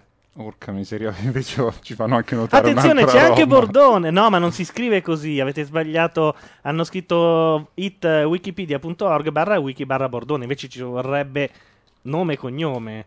Mm. Non credo che duri la voce, però. po- Ah, no, perché è Paris Bordone Ah, ok, questo. però ci vorrebbe comunque. Se no c'è la disambiguation page. sì, per- eh, era un, cioè, insomma, un, un antenato della mia famiglia. Ah, sì? Sì, sì, sì, Beh, allievo questo- di Tiziano e poi sono arrivati i È tedeschi giusto a San... che tu lo dica perché comparirà nella tua pagina. Sono arrivati i tedeschi a San Vittore del Lazio e hanno rubato tutti i dipinti. A casa del, del nonno Ah, notaio e li hanno fregati tutti. Poi non so che giro abbiano fatto, sono un po' in giro per l'Europa. i- Ecco, i Per la prossima puntata ci vuole su Wikipedia la pagina per Matteo Bordone. Dai, per favore, Ma però. C'è Luca Sofri, c'è Gianluca Neri. Ma vuoi mettere? Bordone. Ma per piacere. E un Sasaki Fujika anche. E un- Poi, eh, però non era male Around the World con eh, sotto i... No, a me piace faceva sempre un po' quando- quell'effetto sabatonotte con LED Eh, Sunshine. eh, era figo. Intanto mi fanno notare che non ho recitato il mantra. Il mantra dice che potete contattarci al numero 0289052267, lo ripeto 0289052267 oppure su Skype andando a scaricare il programma da skype.com. Ovviamente dovete avere un microfono e una cuffia oppure potete entrare in chat e questa volta è più semplice perché non c'è IRC, basta che digitate www.macchianera.net e inserite login e password. Allora, eh, work in progress, anzi Baustel, Bordone piumaggio, piumaggio giovanile d'uccello chiedono in Sì, chat. sì, Eh, l'ho messo io quello. Ah, ok. L'ho aggiunto io alla disambiguation perché non c'era scritto. Perché E tu lo sapevi? Eh sì. Eh certo. Vuol dire sostegno in realtà Bordone. Quindi mulo, originariamente era un mulo il Bordone. E quindi sostegno da cui bastone del pellegrino. Cioè, quindi scusami, il cioè, pellegrino se- parlano del piumaggio giovanile d'uccello e È una c'è- questione semantica, è un mulo, quindi è un sostegno. Poi da lì è diventato il sostegno musicale, cioè la tonica, bă, e sopra ci fai quello che vuoi, quello è il bordone. Il sostegno del, del, ehm, del pulcino appena nato, quindi Mhm. il piumaggio giovanile, e il bastone del pellegrino era il bordone. Ok. E poi, mi, vabbè. mi hai quasi convinto. Sì. Io volevo aprire una nuova rubrica Sì. di Macchia Radio, ovvero canzoni della nuova resistenza. Cos'è? Cioè, quegli inni di, di quelli di sinistra che non sono di destra, No, ma dai, non si sentono viene- rappresentati da, da- da questa sinistra. Sì. Giusto? Ci vuoi mettere dentro i baustelle? No, no, no, no. Cioè, le- la rubrica è seria. Sì. È, è seria. E beh, è che cosa c'è di più serio dei Baustelle come musica pop No, italiana vabbè. di qualità? Che, che canzoni sono della nuova resistenza? No, Pink? ma i Baustelle parlano. No, no, non. Vuoi una roba che parli di politica? Te la metto io. Tu ascolta, eh. Questa Mm. è la prima. Poi faremo la compilation, canzoni della nuova resistenza. Ho una paura, ragazzi. Tu ascolta.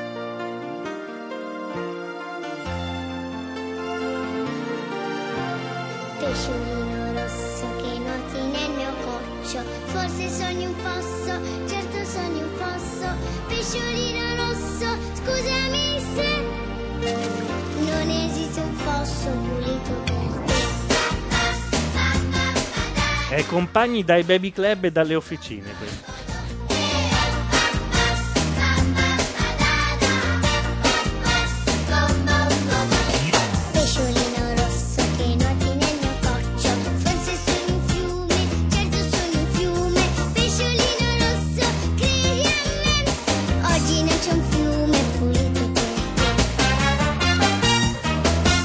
Non c'è primo maggio senza pesciolino rosso!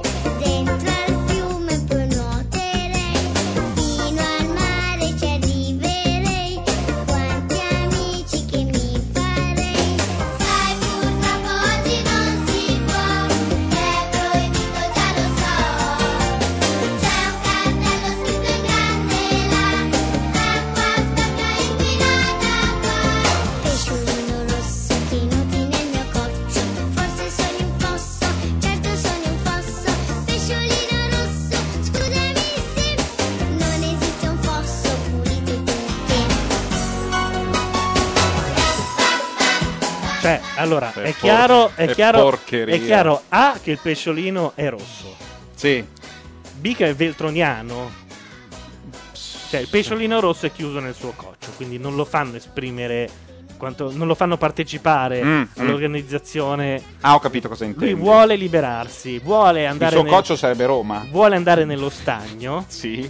Ma lo- la bambina gli dice attenzione perché lo stagno è inquinato. Vedo bene una cover di questo pezzo dei Nomadi. suonata in piazza a Cuba.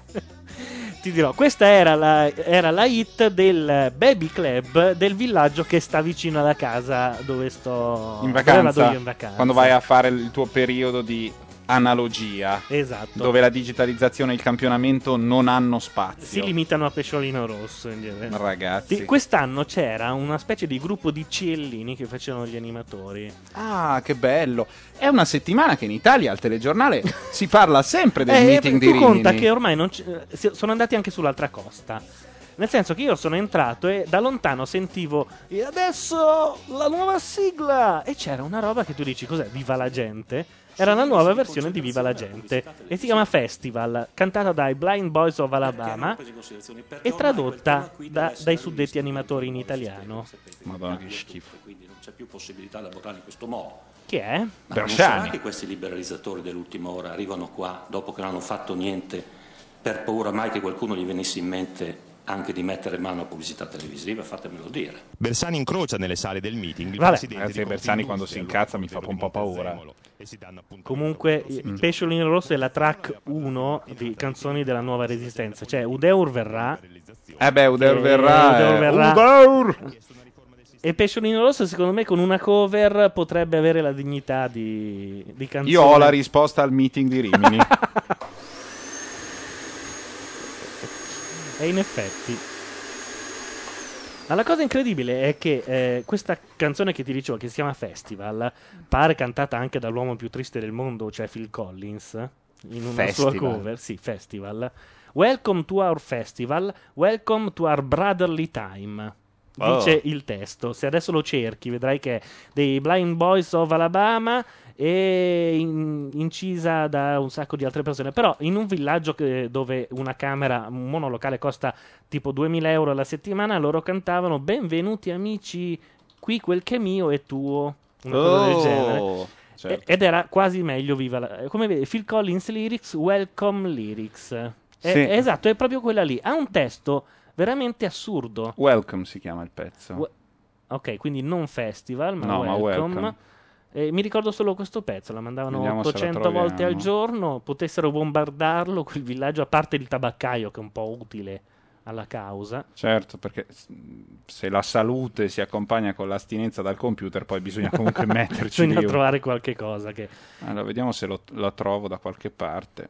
Forse in All Music. Zapruder dice per la settimana prossima faccio il tecnico Luci e Cristina D'Avena e non sto scherzando.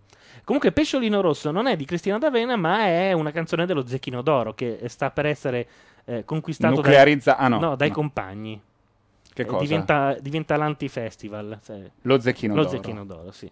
Di- perché tu non, non lo sai, ma dietro Pesciolino Rosso c'è tutto... Cosa c'è una- dietro a una Pesciolino? C'è un povero bambino. io ho praticamente eh, lasciato nello sconforto le mie amiche citando la teoria di Sofri riguardante una carezza in un pugno, Mm. eh, che avrebbe un doppio senso. Ti lascio. no, non c'eri quella sera a No, del Garda. Eh, Luca Sofri, adesso se la trovo, una carezza in un pugno, ha sostenuto e, e poi guadagnato la fiducia di tutti, sostenendo che una carezza in un pugno ha un doppio senso. Mm. Io non ce l'ho una carezza in un pugno, purtroppo. Ehm, non ti viene in mente quale potrebbe essere? Una pippa? Eh, esatto. Mm. Cos'era? Ma no, ma è molto più. A mezzanotte sai che io ti penserò. Stringerò il cuscino eh, e ovunque tu sarai sei mia. Va bene, stringerò Prendo- cuscino fra le braccia mentre cercherò il tuo viso che splendendo nell'ombra apparirai perfetto. attenzione. Qui immaginiamo che sia Beh, facciamolo in la buona pensa. fede, in buona fede. Immaginiamo che uno si stia facendo una pippa. Vediamo se ci sta Lui e la se sta ci sta pensando. c'è almeno Lui la ok. sta pensando. Mi sembrerà di cogliere una stella in mezzo al cielo. Vabbè, così, Così tu, non sarai lontano, quando brillerai nella mia mano. Bah. Beh, no, eh. Sì, ho capito, brillerà. Sì, vabbè. Perché dovrebbe Brillerà brillare nel nella senso mano? dell'esplosivo. Cioè, Eh, nel- quel come, come, come- sì. Ma anche come riflesso, credo. No? Non vorrei che tu a mezzanotte tre stai già pensando a un altro uomo. Vabbè, questa è la parte più così, in cui subito dopo l'orgasmo Però c'è quel attenzione. momento di senso di colpa. Cioè, mi sento già sperduto e la mia mano, dove prima tu brillavi, è diventato un pugno chiuso, sai. Ah, ho capito. Tu dici che c'è stata una ritrazione, cioè c'è stato un. eh, La- dove tu brillavi, quindi la zona è quella. Sì. È diventato Là un pugno dove- chiuso perché, dove tu la- la- brillavi, dove- ora c'è perché c'era della chiuso. sostanza che adesso non c'è più perché c'è stato un, così un E quando mezzanotte viene... tirare i remi in barca. ecco per intenderci. Se davvero mi vuoi bene, pensami mezz'ora almeno e dal pugno chiuso una carezza nascerà. Quindi è una di quelle cose del tipo a mezzanotte lo facciamo insieme. Mm. Eh? Bello, non Beh, male. dai, c'ha un suo Direi di sì, direi di sì.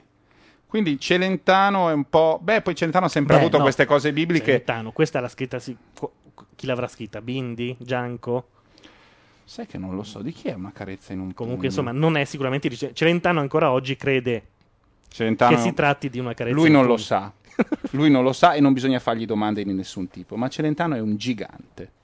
È un gigante, non c'è niente da fare. Que- questo lato bordoniano. Non c'è niente da fare. Celentano è un gigante. Ha fatto delle cose che per il, il pop italiano sono straordinarie. E anche commesso, anche commesso de- degli abomini, come non so, pregherò.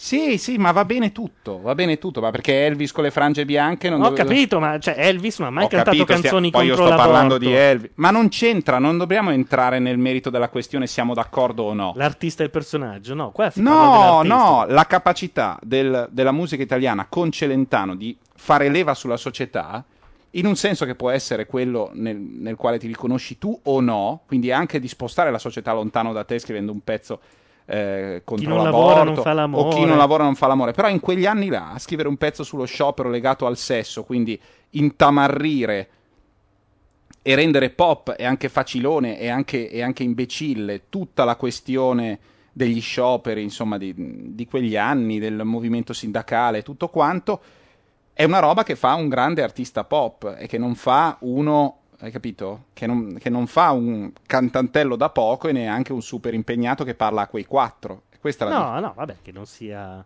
eh no, Celentano ha, ha questa capacità.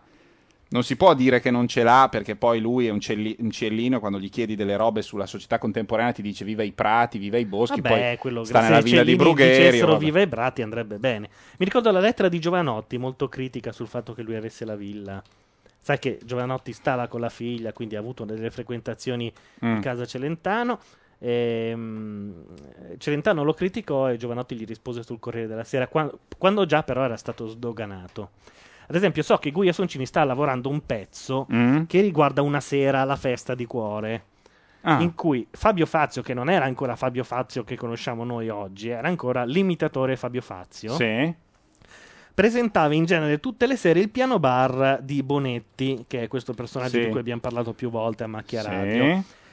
Una sera eh, c'erano i dibattiti e in genere Michele Serra portava i personaggi dal dibattito e li portava al piano bar di Bonetti. Quella sera partecipavano Veltroni e Giovanotti. Era proprio la sera dello sdoganamento di Giovanotti. Ok. È, è successo tutto lì.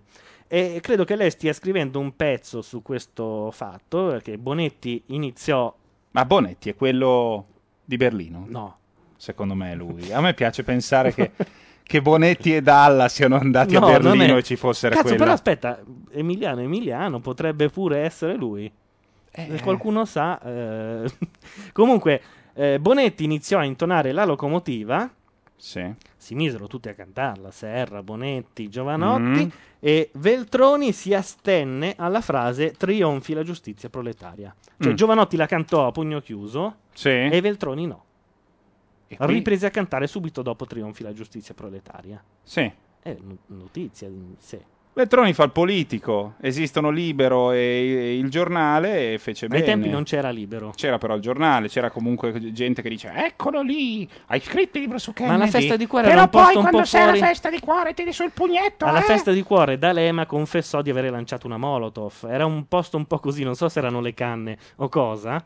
Ah, perché usavate quelle sostanze vietate simili all'eroina, Ma eh? D'Alema confessò di aver lanciato una Molotov, successo un finimondo. Non trovo più niente, Gianluca. qua. Eh, e meno male. D- dici che cosa stavi cercando su questo computer. Cerca di nuovo, metti nella ricerca sempre Celentano. Ah, dobbiamo cercarlo però perché non c'era niente. Cosa vorresti mettere? Tu metti la ricerca, poi ti dico io, eh, perché se te lo dico prima... Vi pare il caso di ricominciare così senza avvertire prima di sabato sera, dice Klutz? eh, ma no, abbiamo ma è fatto- stata una fatto un cosa del tipo sì, Eh, ma dai, siamo in oh, due. stasera Safem si fulum, era un po' così. Esatto, Cosa facciamo? era- Fischiamo? No. era un po' far rodare il mix per fare perdere la polvere ai cursorini. Sì, che poi sono degli encoder, quindi anche se ce l'hanno non si sente. Perché No, io ti ho fatto sente. comprare il digitale. Eh no, perché mandano dei numeri. Come fa a sentirsi? Questi sono encoder, non sono dei cursori. Dici? Eh certo. Vabbè, c'ero anch'io quando D'Alema disse della Molotov a Montecchio, bei tempi, dice Zapruder. In effetti erano bei tempi, sì. C'era questo posto assurdo uh, sulle pendici del no, sulle pendici, non è un monte, sulla riva dell'Enza, Mm? pieno di zanzare, è un posto dove non ci andresti, ma non dico in vacanza, proprio per viverci, ma nemmeno passandoci tra Reggio Mm. Emilia e Parla. Tu Le zanzare hanno la targa e sanno tre Tu lingue. Montecchio proprio la eviti. Sì. E, e lì invece si radunavano quasi più di 10.000 persone, 30.000 quando c'erano i dibattiti importanti. Che bello. E- ed erano dibattiti del tipo Michele Serra, Pannella, Sofri eh, e varie altre cose. E purtroppo vi vidi una delle scene più tristi della sinistra Mm? una sera perché erano invitati. la sinistra è triste? No. Non mi risulta. No, no, triste nel senso che, eh, però, ogni volta che lo dico, i comunisti, quelli, quelli veri, un po' tipo quello che criticate Carletto Marx, eh, Lucio. si incazzano quando dico questa cosa. Eh, dai, dilla. Cioè, ci fu un dibattito dove furono invitati D'Alema, Veltroni, Mm. Bertinotti, Cofferati, insomma, mh, i, i grandi capi. Sì. E Bertinotti venne alla mensa dove noi mangiavamo, si mangiava come una festa dell'unità normale, con gli scudi umani. Era l'anno del- degli atten- erano gli anni successivi agli attentati mafiosi. Eh, quella sera c'era anche Orlando ospite, Sì. eh, c'era proprio la polizia sulla strada sterrata Beh, per insomma, arrivare a era- Montecchio Mhm. e tutto il resto. E Bertinotti aveva gli scudi Ma cosa sono umani. gli scudi umani? Avrà avuto le guardie del corpo. Gli scudi Ma cosa umani. sono gli scudi umani? Non dire puttanate. Giu- no, giuro, non sto scherzando. Cosa sono Aveva gli scudi de- umani? degli iscritti, quattro iscritti, uno a ogni lato, che eh, camminavano insieme a Era un servizio d'ordine, non erano gli scudi Erano umani. degli scudi Ma smettila umani. di dire puttanate, dai. Erano degli- Ma no, è una bloggata, è una roba che fa ridere da dire, ma No, non è vero. ti giuro. Ma cosa vuol dire scudi umani? Che se gli sparano questi dicono prendi me. Muoiono prima Ma loro. vai a cagare! ma per favore! Era l'unico, ti giuro, non sto scherzando. Era un minimo di servizio d'ordine del partito, come ce ne sono stati milioni prima Ma che arrivassero quelli, quelli con l'auricolare. polizia con Ma la- quelli sono quelli della nuova generazione. La- ai tempi del PC c'erano sempre i servizi d'ordine, ma non erano questi con la faccia da fascisti, gli occhialini neri, le spalle giganti, la vita stretta. Oh, aspetta, stiamo a passare con l'auricolare bianco nell'orecchio da Matrix. Dai, questa è una generazione. Erano scudi umani. No, era servizio d'ordine. Smettila di dire questa puttanata. Vabbè, vuol dire che sarai d'accordo per la prima volta con Lux. Sono anche d'accordo quando lui usa il dentifricio e non, che ne so, il- la pasta lavamani per lavarsi i denti. Cioè, possiamo essere d'accordo su delle cose non sostanziali. o- Quindi non su per tutti i sud del mondo. No, su quello no. no. E, e com'era l'altro slogan? Cos'è che blog? abbiamo- sì, eh. Comun- Per tutti i comunismi, no, cos'era? Eh, comunista in tutte le accezioni che questo comporta. Non so, stiamo parlando troppo Quante di lui. ha? La vanità qui si sale enormemente, così poi dico, eh, coglione, mi scrive sul blog, eh, coglione. parli Allora, mentre io mando un'altra canzone, Cerchiamo poi la cerchi. successiva. Però la introduco. Questa canzone appare nella prima puntata di quel serial fantastico che è arrivato alla seconda serie. Che, Che vedremo Weeds. presto in Italia. Che vedremo Prestissimo. prestissimo. Poi, poi in prima serata, credo. Sicuramente perché al quarto minuto della prima puntata della prima serie c'è un tavolo coperto di marijuana e la protagonista che dice ho bisogno di comprarne perché la devo vendere. E c'è una casalinga vedova che spaccia. no? Sì. Queste cose la Rai le manda proprio di L'ha pomeriggio. comprato per mandarlo. Esatto. Io ho sentito la telefonata della, segre- della, insomma, sostituta della segretaria storica di Dispenser, di Dispenser segretaria di, di produzione, insomma, quella che si occupa di tutte le robe, di contattare tutti.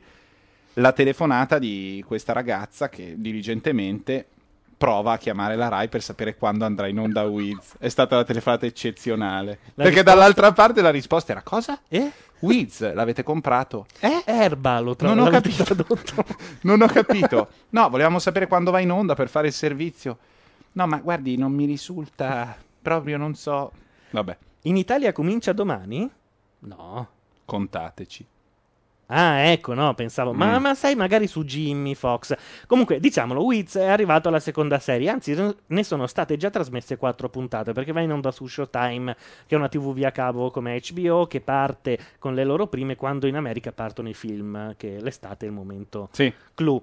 come da noi. Quindi ci sono due puntate che sono andate in onda e due pre-air, cioè due puntate hackerate che sono state date ai giornalisti e sono finite in rete, oppure sono state intercettate da satellite a satellite mentre eh, venivano trasmesse Mentre la rete se le alle consociate. sì. Ebbene, ehm, come l'anno scorso, dove in una puntata venne fuori Nelly McKee e un po' tutti impazzirono per Nelly McKee e la canzone David, quest'anno, mentre la protagonista esce dalla porta dopo aver fatto un madornale errore, si sente ripetuta per otto volte la frase What the fuck I was thinking. Mm. E un po' tutti si sono chiesti che cos'è, che cos'è, eh, sono andati su iTunes a cercarla, non c'era niente. La canzone in realtà si chiama Fuck Was I, lei si chiama Jenny Owen Youngs Mm. e eh, è uscita con un disco che però non è in vendita su iTunes, non si trova in formato digitale. Lei ha solamente una pagina su MySpace. E se andate sulla sua pagina su MySpace c'è scritto ragazzi sono nell'ultima puntata di Wiz e la canzone è bellissima come sempre eh, quelle che fanno parte della colonna sonora di Wiz. A fra poco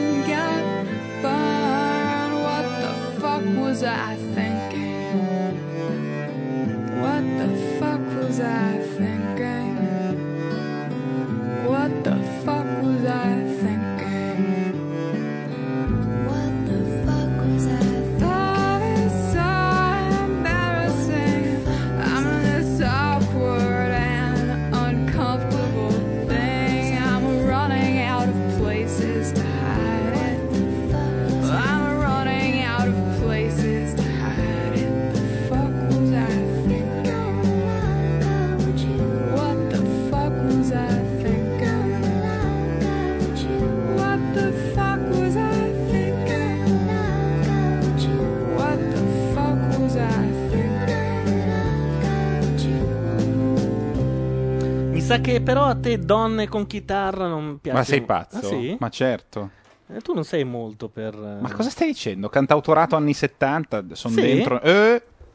Ah, tutte, pensavo avrei detto no. tutte, da Carly Simon a Carol King. Adesso ho scop- ho scoperto, insomma, ho riscoperto una che mh, eh, era un, un genio assoluto, una che ha fatto tre dischi, non l'ho riscoperta io, però siccome ne hanno parlato un po' su Blow Up eh, in giro eh, e ha ripubblicato i... se adesso non mi viene in mente neanche un nome, però poi dopo uno alle volte può anche, se si può dire, incazzarsi.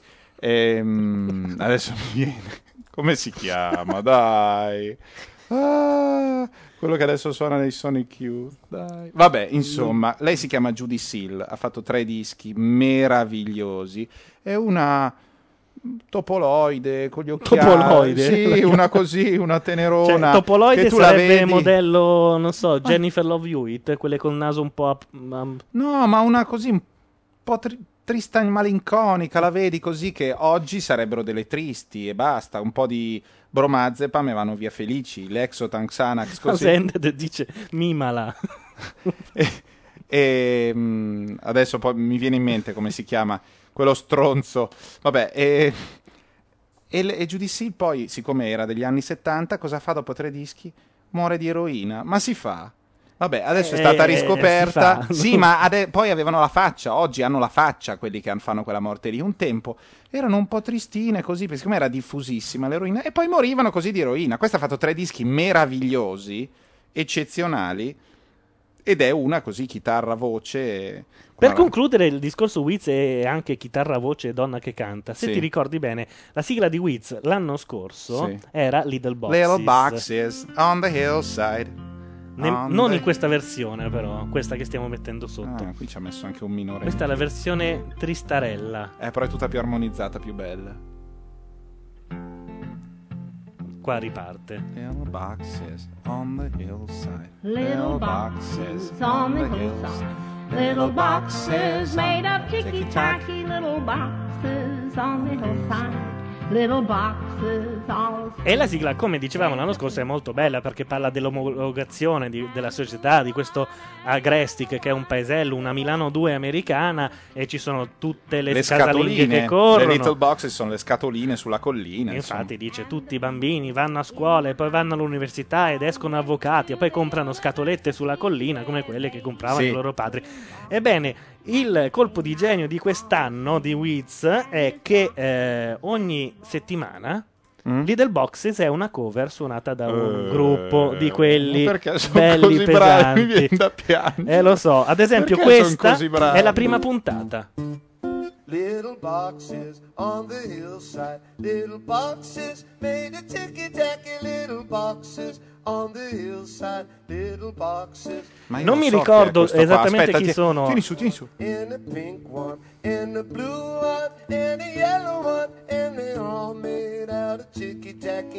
No, no. Chi è? Guarda, c'è purtroppo sono stati tagliati i titoli di coda, però con una ricerca veloce su Wiz e Little Boxes ci c'è la lista di tutti i, quelli che la canteranno. Se non mi sbaglio ci sarà anche Elvis Costello. Tanto Ah. per dire, eh, la seconda puntata non sempre sono così Ma folcheggianti. eh, poteva essere anche questo, eh. Che cosa? Un po' che fa la voce di... Vabbè, insomma, Purtroppo hanno tagliato i Costellone. titoli di coda, però eh, per dire, questa è la seconda puntata. Se parte. Little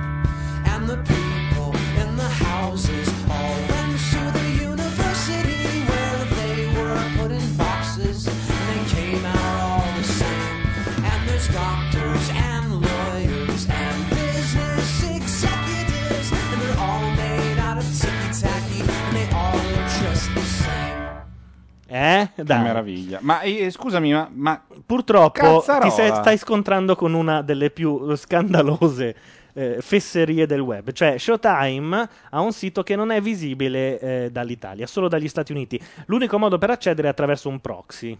Ah. Una cache di Google, tanto per dirtene una. Se tu vai su copia cache dovresti poterlo vedere.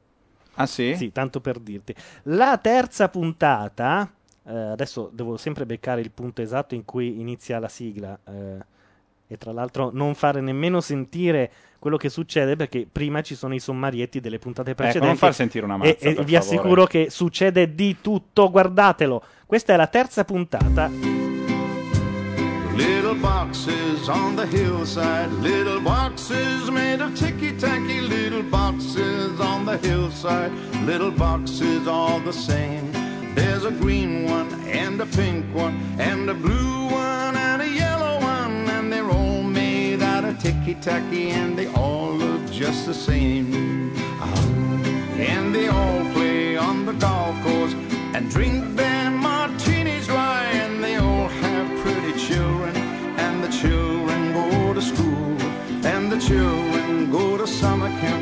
and then to the university where they are put in boxes, and they all look just the same. Fighissimo. Eh, Ragazzi, queste sono idee comunque, non era così difficile no? fare, fare delle cover ogni volta di una... Ho capito, ma era difficile scrivere una serie fighissima che poi vai da uno e Serie- dici: Senti, facciamo un medico in famiglia 7, fai la cover. La gente ti fa certi ombrelli che. Se invece fai Wiz, Wiz piace a tutti e tutti lo fanno. Io preferisco quella della seconda, comunque abbiamo a disposizione e non tutti ce l'hanno. Però mi stai facendo vedere delle Anche immagini quella mi della st- quarta.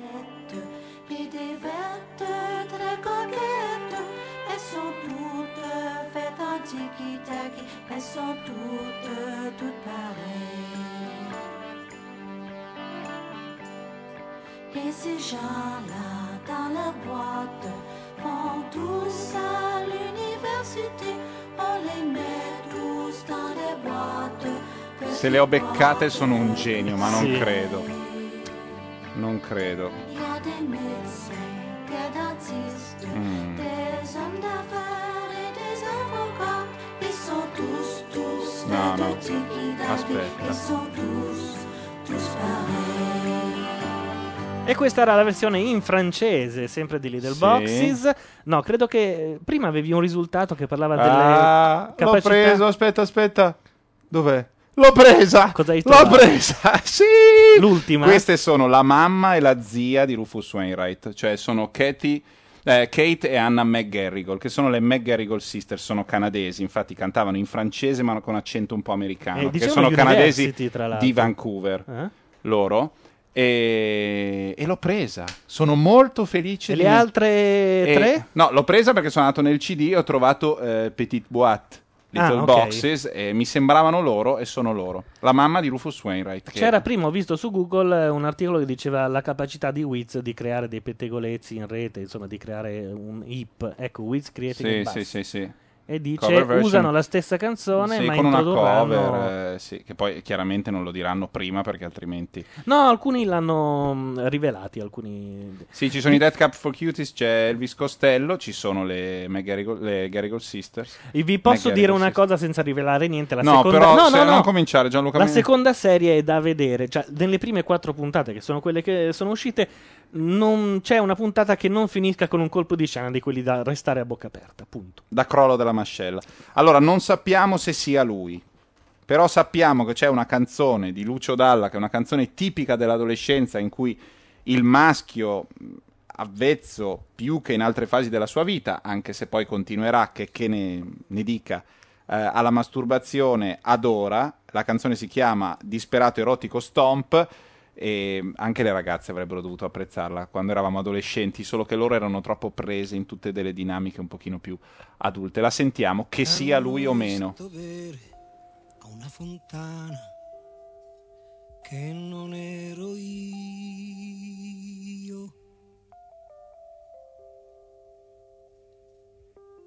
Ti hanno visto spogliata la mattina, birricchina, birricò.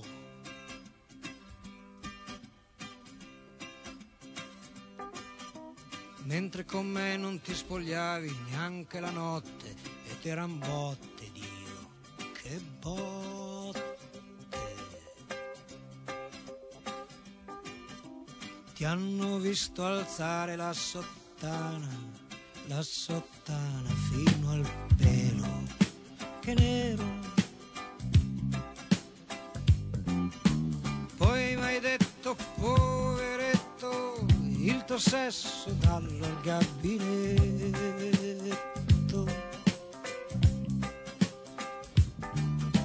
Te ne sei andata via con la tua amica, quella alta, grande fica.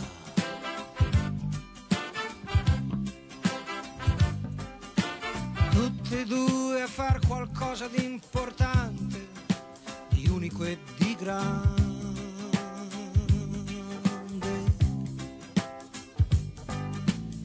Io sto sempre in casa, esco poco, penso solo, sto in mutande.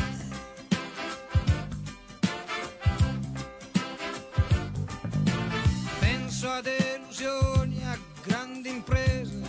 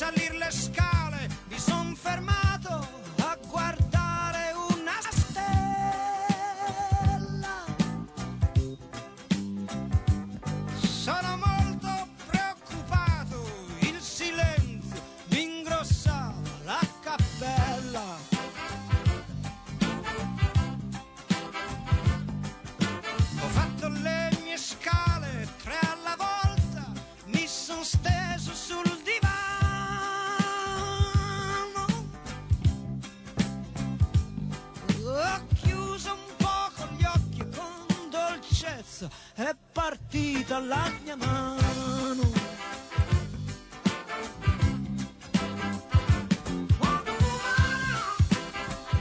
Guarda che poi ha fatto anche delle porcherie pure lui nel tempo, però Vabbè. Dalla ha fatto della bella roba in passato. Uno solo non ha mai fatto porcherie. Chi è?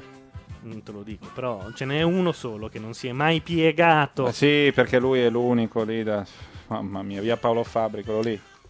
Che palle, ragazzi. Ah, perché De André invece ha fatto quei Ah, singoloni e André, dell'estate. e De André, Ma non e mi rompere le palle. E Vabbè. De Andrea, hai ragione. Sì, due non si sono mai piegati. Ma invece piegarsi fa parte Mary Louise Parker. Ma quanto è bella. Io credo che non ci sia un'attrice che risponde di più al- al- alla mia idea di donna ideale. Di donna? No, Mary Louise Parker è perfetta. Quando è saltata fuori Mary Louise Parker io ho detto, ma allora c'è. Come attrice. Poi non è che io con Mary Louise Parker farò dei figli, però bisogna avere Ma un, io un se ideale. lei volesse- Ma lei non vorrà mai Gianluca Neri. Purtroppo eh, l'ha avuto adesso. Guess what? We're single. Eh, Ma è bellissima. È bellissima, è bravissima. E poi è normale, È la vedi lì, normale, è sì. normale. È una donna che ha le mestruazioni. Vabbè, non che le altre. Le altre le hanno, ma sembra che non le possano avere perché sono in PVC e le mestruazioni al PVC non vengono. Queste sono donne vere, bella, anche sul red carpet la vedi è meno truccata delle altre ed è più gnocca. Eh sì.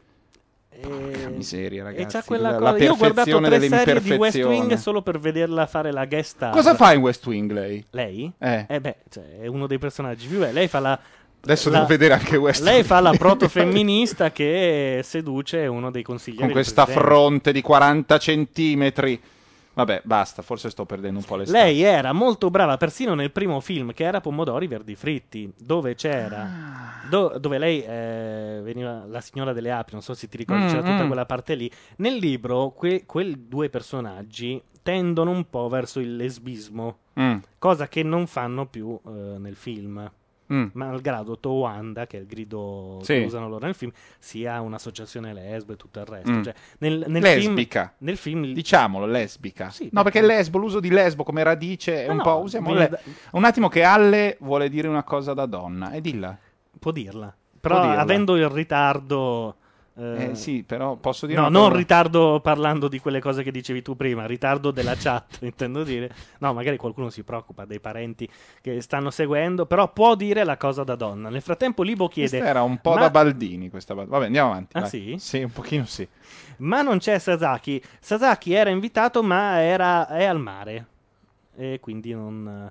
Neri ora fa lo spoiler di Pomodori Verdi. Fi- Adesso avete rotto i coglioni. Ma no, ti sta prendendo per il culo. fa. Ma Ah, ti stanno prendendo per il culo. No, perché tanto poi. Però non ha detto una mazza da donna. Io non so. Uno Po- dà finalmente una platea, un co- qualcosa e niente. Pomodori Starà- Verdi Fritti era un film che se avessero tolto la parte non flashback sarebbe stato un bellissimo film. Poi il produttore deve aver detto: "Meh, perché non ci mettiamo quella Le di Misery?" bambine. Ah.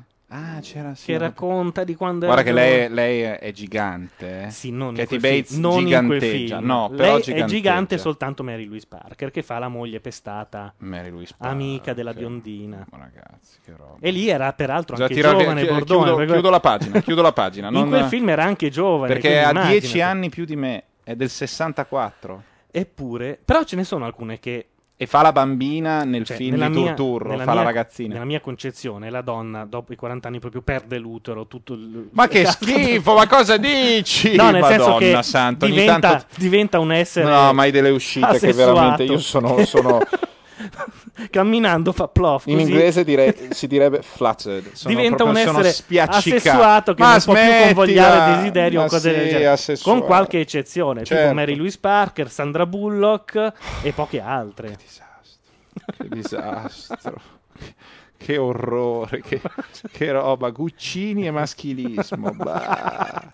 Messi insieme. che- Ma pazzesco. Fa molto vetrocomunista. Sembra un Allora, po', guarda, ti rispondo po' io. fa- io- non ho so io se la ti ricordi, ma a tutti i problemi. c'è stato un commento bellissimo a uno dei wallpaper di Macchia Nera. Eh. Non mi ricordo chi l'ha messo. Citazione dal vecchio Bertolucci con Benigni, Mm. Berlinguer ti voglio bene, in cui loro sono in una sezione eh, comunista, Mm. toscana, eccetera, eccetera, eh, e il dibattito è la femmi- il femminismo oggi Mm. sullo strapotere dell'uomo, e uno si alza e dice la donna, la donna, la donna, o l'uomo... Ed è- e finisce lì così. E lo ripete un 3-4 volte, è una delle parti più belle di quel film. Una delle cose più moderne che siano mai state prodotte nella musica italiana. Modernità straordinaria. Poi si è giocato il bonus con John Lui, ma fa niente. Ma tu lascia perdere.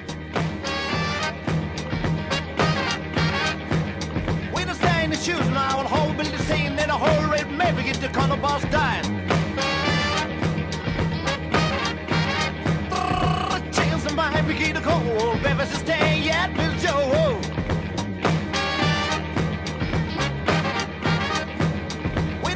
shoes now and whole building same in a whole red maybe get the color boss dying. Tanto traffico, sì. Sì, sì. Tra oggi e domani per la società autostrade saranno almeno 9 milioni di automobilisti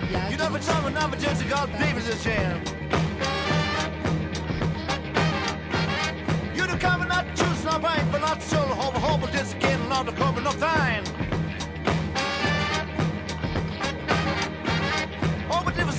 Light the shoes, go, my man. You've been cast to the mountains called the radio girls. Oh, Sunday. Ai, ai, ai,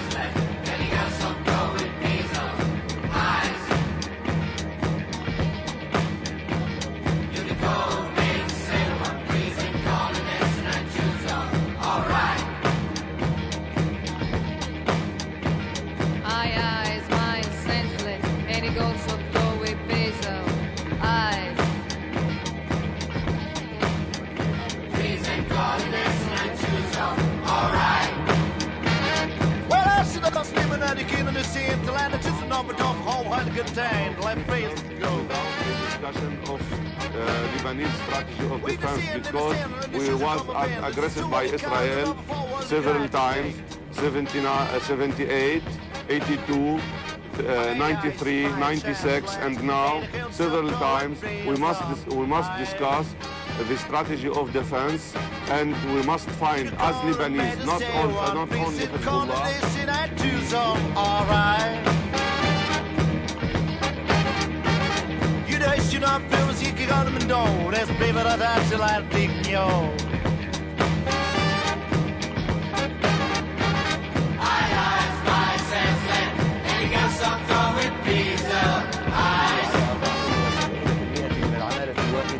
القطاع الخاص. ويستحوذ الهنود على 50% من تلك العمالة. يليهم الباكستانيون بنسبة 18% ثم البنغاليون بنحو 6% أما العرب مجتمعين فيشكلون نحو 16% ويبلغ العدد الإجمالي.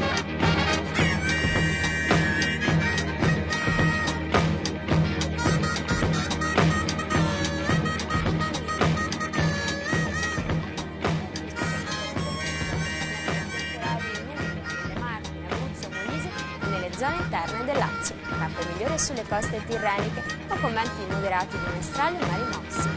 Al sud il cielo sarà ovunque nuvoloso.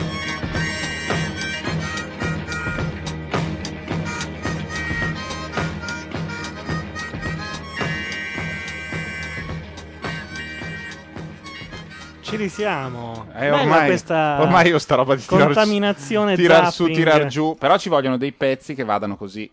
Eh sì, Qui andava- andavano bene i Daft Punk, andava bene questo. andava bene le The Sunshine. Eh sì, cioè i pezzi un po' modulari che sono sempre identici. Mythbusters nel frattempo su Discovery Science. Figo. E sarebbe? È il programma dove prendono le leggende metropolitane. Ah, è Ah le- no, questo qua è Brainiac, che è un altro tipo derivato. Io ne avevo visto Però uno Mythbusters era vedere- così, c'è una leggenda metropolitana, vediamo se è vera. Esempio, nella metropolitana di New York, quelli che ci lavorano, i barboni, la gente, eh, avevano questa, insomma, si, si tramandavano questa leggenda metropolitana. Non Mhm. pisciare mai dalla banchina nella metropolitana perché la corrente nel binario centrale, la pipì ti può fare da conduttore e hanno provato con un manichino e non sono stati in grado di smentirla. Cioè, non sono vera. stati in, mani- in grado di, di fare il busting del mito perché eh, pare che il manichino che aveva attaccato un, un, eh, tester, eh, insomma, qualcosa. Beh, teoricamente, Sì, adesso sì, piano per non entrare di nuovo in una faccenda come il saltino, però Sul eh, piano teorico, sì, nel senso. Sulla corrente Sì, però tu devi elettrica. pensare che a tre metri di distanza il getto della tua pipì sia uguale a quello di una canna dell'acqua quando è perfetto tutto, hai capito? Beh, no, per basta- condurre deve essere continuo. E beh, è continuo il getto della pipì. Tu prova a fare un getto di un po' e vedi che poi dopo un po' si formano le goccioline, non è così dritto. Non so se tu abbia un idrante fatto dalla magnetima, dalla, non so, dall'ansaldo. Vabbè, diciamo che nel caso in cui il getto sia eh, costante, costante e uniforme, è, è chiaro che co- può condurre. Poi muori fulminato. Sì, avrà una resistenza, però su quei voltaggi lì il fatto che non sia acqua distillata non conta. In Italia invece nella linea 1 non puoi pisciare, nella linea 2 sì, perché la linea 1 è quella che ha i binari elettrificati, la 2 no, se non mi sbaglio. Ah sì, O cioè la viceversa. due- una delle due ha Una la de- corrente sopra. La 2 e la 3 hanno la corrente sopra e quella vecchia ha il binario La uno elettrificato. al binario. Magari adesso l'avranno cambiato, comunque. Noi che avremo anche la linea 3, 4 e 5, il che vo- vorrà dire Milano messa a soquadro sotto Ma sopra per una decina d'anni. Già ora sta succedendo. Quello che stanno facendo adesso è soltanto per cambiare i binari del tram, quindi voglio farti pensare cosa non succederà quando... Guarda, io sono pronto a tutto. L'ultima metropolitana che abbiamo avuto a Milano è stata la linea 3 in epoca craxiana. Sì. E c'erano dei pezzi di Milano in cui tu entravi col passaporto proprio. Nel vero senso della parola. Un muro. Sì, sì, beh, però insomma sarebbe anche il caso che in qualunque altra città No, no, europea carità. la metropolitana serve un po' meglio che a Milano. Dove... Ma non possono comprare quei topini che scavano senza rompere le balle in E superficie. dove li hai mai visti quelli Non nei- lo nei so. romanzi quando, di No, fantascienza? quando fanno i tunnel, che italiani e francesi si incontrano a metà. Si sai come funziona quella roba lì? C'è una mm, Sì, roba quella- che buca la allora, montagna va. eh, un, mio Un amico, trapanone. Un mio amico fa quella roba di mestiere. Mm. Il, fidan- il fidanzato di mia cugina fa quella roba lì di mestiere. Cioè fa l'ingegnere che si occupa dei mezzi che scavano sottoterra per una grande azienda di costruzioni. E lui è andato sulla p- più grande trivella sotterranea, non so neanche come si chiami, eh, del mondo, che è quella dell'Alp Transit. L'Alp Transit è il traforo che Mm. taglia va, fa sotto le Alpi. In sostanza, tu dalla Svizzera non fai più i passi, ma prendi l'Alp Transit e arrivi dall'altra parte delle Alpi. E l'Alp Transit è gigantesco, non so quanti chilometri siano, ma sono decine di chilometri. Quindi, se tu costruissi un cantiere, avendo centinaia o migliaia di persone che lavorano, se tu costruissi un cantiere all'inizio della- del- dello scavo, Mm. ok, la dove la gente dorme e tutto quanto, che problema avresti? Dopo un po', quando avanzi, tu Che hai il lavoro a chilometri. due chilometri, Sì. a 3, a 5, a 10. Allora cosa succede? Che la trivella è lunga diverse centinaia di metri. Perché sulla trivella c'è tutto. Ci sono, c'è la mensa, c'è dove Beh, dormi, c'è- e si muove tutto dentro alla montagna. Ma Alla fine c'è la testa rotante, insomma, questo affare pazzesco. E ehm, quando una roba che, vabbè, ci sono, sarebbero mille robe da dire che io non so. e eh, c'è stata anche una puntata di, come si chiama, Ulisse, quello di Alberto Angela. Mhm. eh, dove è andato proprio su quella trivella che mi aveva raccontato il fidanzato di mia cugina. E poi hanno fatto vedere cosa succede quando ehm, c'è il fango. Cioè, lui mi ha raccontato cosa succede quando c'è il fango. Questa roba non- a questo non avevo mai pensato. Tu devi fare un buco nella montagna e c'è il fango per qualche motivo. Magari c'è il fango per 30 metri, 300, 3 km, ma tu devi bucarlo comunque. Come fai? vai avanti, ti becchi. No, fai buchi sotto pressione. Cioè, tu sigilli, in sostanza è sigillata la testa Mm? e c'è una pressione positiva. Per cui quando un operaio deve andare a cambiare una delle, delle lame, che, una delle punte che girano e che scavano la montagna, lui non potrebbe farlo perché dovrebbe essere dentro a un muro di fango liquido. Come fa? Invece no, c'è la pressione, quindi il muro di fango sta fermo in verticale, in realtà tipo roba- Matrix, sta fermo immobile, lui va là con una camera iperbarica, quindi lui sta fermo nella camera iperbarica, cambia pressione, va di là, nella- nella- in questo ambiente con non so quante atmosfere, cambia la trivella con di fianco il muro d'acqua tipo Mosè, poi ritorna nella camera iperbarica, torna alla pressione normale, ritorna... Però prima di andare via fa, inserisce il ditino. Sì, nel- per far vedere l'effetto de- del... come si chiama? Morpheus. Come il- si chiama? No, c'è il telefilm dove c'è la porta spazio-temporale. Cos'è? Mi- Gate, Li- Life Eh, Gate? no, Quello- quella aspe- robaccia lì che non gua- Stargate. Stargate. È una porcheria. Che è stato cancellato quest'anno, peraltro. Ma quale il programma? Stargate- Oggi vedremo. No, Stargate telefilm. Ah, E Stargate programma? Stargate Oggi andremo programma a che- scoprire un mistero. sette, farà- Il mistero dell'isola di Pasqua. Ma no, questo è già buono. Fa Eh, sì, è- è- poi lui è passato alla Rai e si chiama in un altro modo il programma.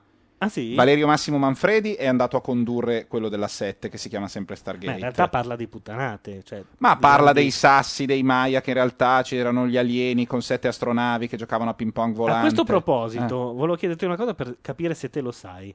Cioè, c'è stato un, mm, una colata a picco del livello di qualità di Focus.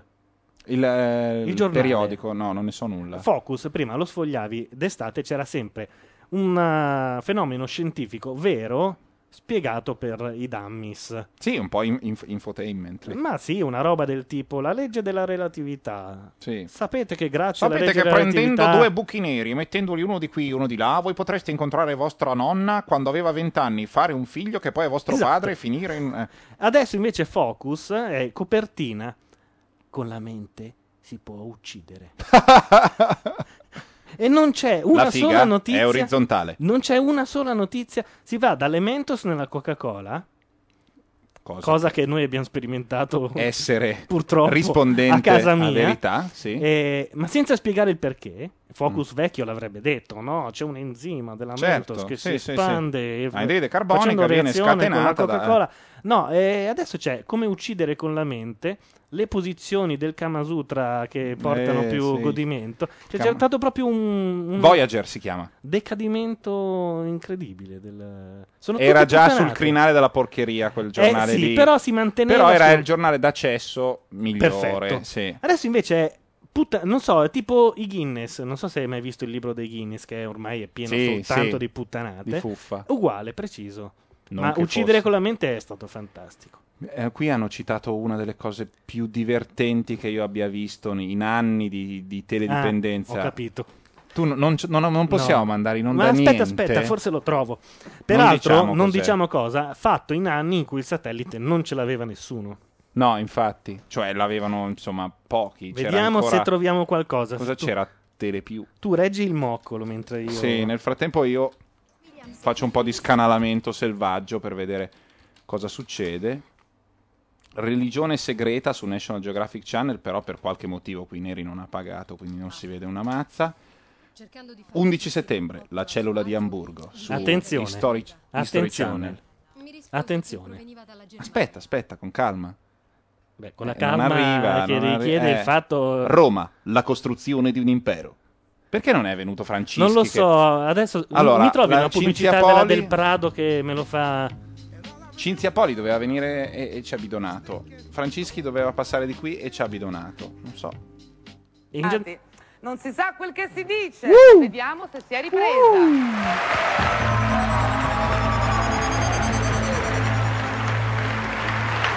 Va sotto? Chi è? Con le pinne? Chi è? È Subacqui, su Reducation Channel. Subacqueria, la storia della subacqueria, prosegue il nostro inchiesta su Reducation Channel. Lo sapevate? Malgrado le moderne tecnologie, il record in apnea è stato stabilito nell'antichità da Sifone di Mileto, che si fece cronometrare da Eraclio di Pilo. Lo sapevate? I discendenti di Eraclio di Pilo stanno ancora lì a cronometrare. Incredibile antichità subacqua su Reducation Channel. Si è ripresa. Subacqui. Si è molto ripresa. Subacqui. Sta proprio bene. Eh sì, si fa così. Il cavallo di Troia, la mitica trappola di Ulisse che regalarono a Troia, era piena di soldati che poi hanno devastato completamente la città. Però comunque gli hanno regalato. Dopo che hanno raso il suolo, che hanno fatto? Se lo sono ripreso o comunque eh, cosa regalata, cosa incatenata su Education Channel? Channel. Molto interessante. O hanno raso il suolo proprio. No, non ha senso che ti regalo una cosa e poi la radono Eh. al suolo. Eh. Non ha completamente senso. Eh. A meno che non ce l'hai già una. Eh. A meno che c'è già una regalata, cioè, è un doppione, ma non era così. Su Education. Lo sapevate? La nitroglicerina, oltre a essere un pericolosissimo esplosivo, è anche un potentissimo afrodisiaco, ma è consigliabile solo alle persone che possono raggiungere l'orgasmo molto velocemente. Una botta e via su Reducation Channel. Fulvia, ma che dice? Scusi. Eh, È scritto così. Una botta e via. No. Non avevi fatto lo scherzo, poi passo io per volgarità. Tutta la redazione deve passare per, per volgarità, eh? No, che poi è una cosa naturale. Peraltro lui qui Voglio gli, prendeva... spi- voglio gli spingitori, devi prendeva- cercarne un altro perché io prendeva voglio per se- il culo la voce eh, della speaker eh, che traduceva tutte le pubblicità Sì, inglesi di sì, Discovery certo. Channel. Aspetta che eh, andiamo Che meraviglia, che, che- che gigante, che colosso. Io penso che lui sia veramente il più bravo in assoluto. Sì. Sono- ne sono sempre più convinto. Io non ho mai trovato uno che mi fa ridere più di Guzzanti. C'è un po' di tutto. Anche il padre mi fa molto ridere, ma lui Anche il mi pa- fa il padre- ridere in un il modo. padre più di tutti in famiglia. Don Chisciotto combatteva come un pazzo contro i mulini a vento, ma era pazzo veramente? O invece loro gli hanno fatto qualcosa a lui che aveva cominciato? Quanto può resistere una persona per bene alle continue provocazioni dei mulini a vento? Processo al mulino, prossimamente su Educational Channel. Brava Fulvia! Era definirla. Eh, ha ragione. Ha ragione, bella cosa. Eh. Su bene, su Educational Channel. Cavalieri, si... tu come non bruco. Che c'è? Fu. Fulvia. Eh. Se no sputazzo è, è brutto, su Educational Channel. Diceva? Dicevo. Cavalieri si affrontavano come leoni per niente, si battevano in estenuanti tornei, ma perché lo facevano? Chi li spingeva a farlo? Che c'era qualcuno che li spingeva? Spingitori di cavalieri, un grande ritorno su Educational Channel. Chi erano questi? Quanto li pagavano? Ma che cosa li spingeva a fare questa cosa dei cavalieri? Che c'era qualcuno che spingeva pure a loro? Spingitori di spingitori di cavalieri su Educational Channel. Molto interessante. Sublime. Dico voi, Eh. sempre uno dietro che spingeva. Un argomento molto interessante, sinceramente. C'era la macchina quanto mi servirebbe. No, perché spingitore di macchine quando ti cerchi uno non, lo, non si trova, non si trova. Vabbè, non può buttare quella. Certo se mi chiamavo Angela. No, ma che Allora- c'entra? Va. Esistono i fantasmi? Che cos'è un ettoplasma? E che i fantasmi vanno a chilo? E quanto pesano? Sempre un etto? O se c'è un fantasma di un kiloplasma? Esiste? E quanto pesa un kiloplasma? Pesa più un kiloplasma un- un- di paglia o un litro di piombo? Occultismo, su Education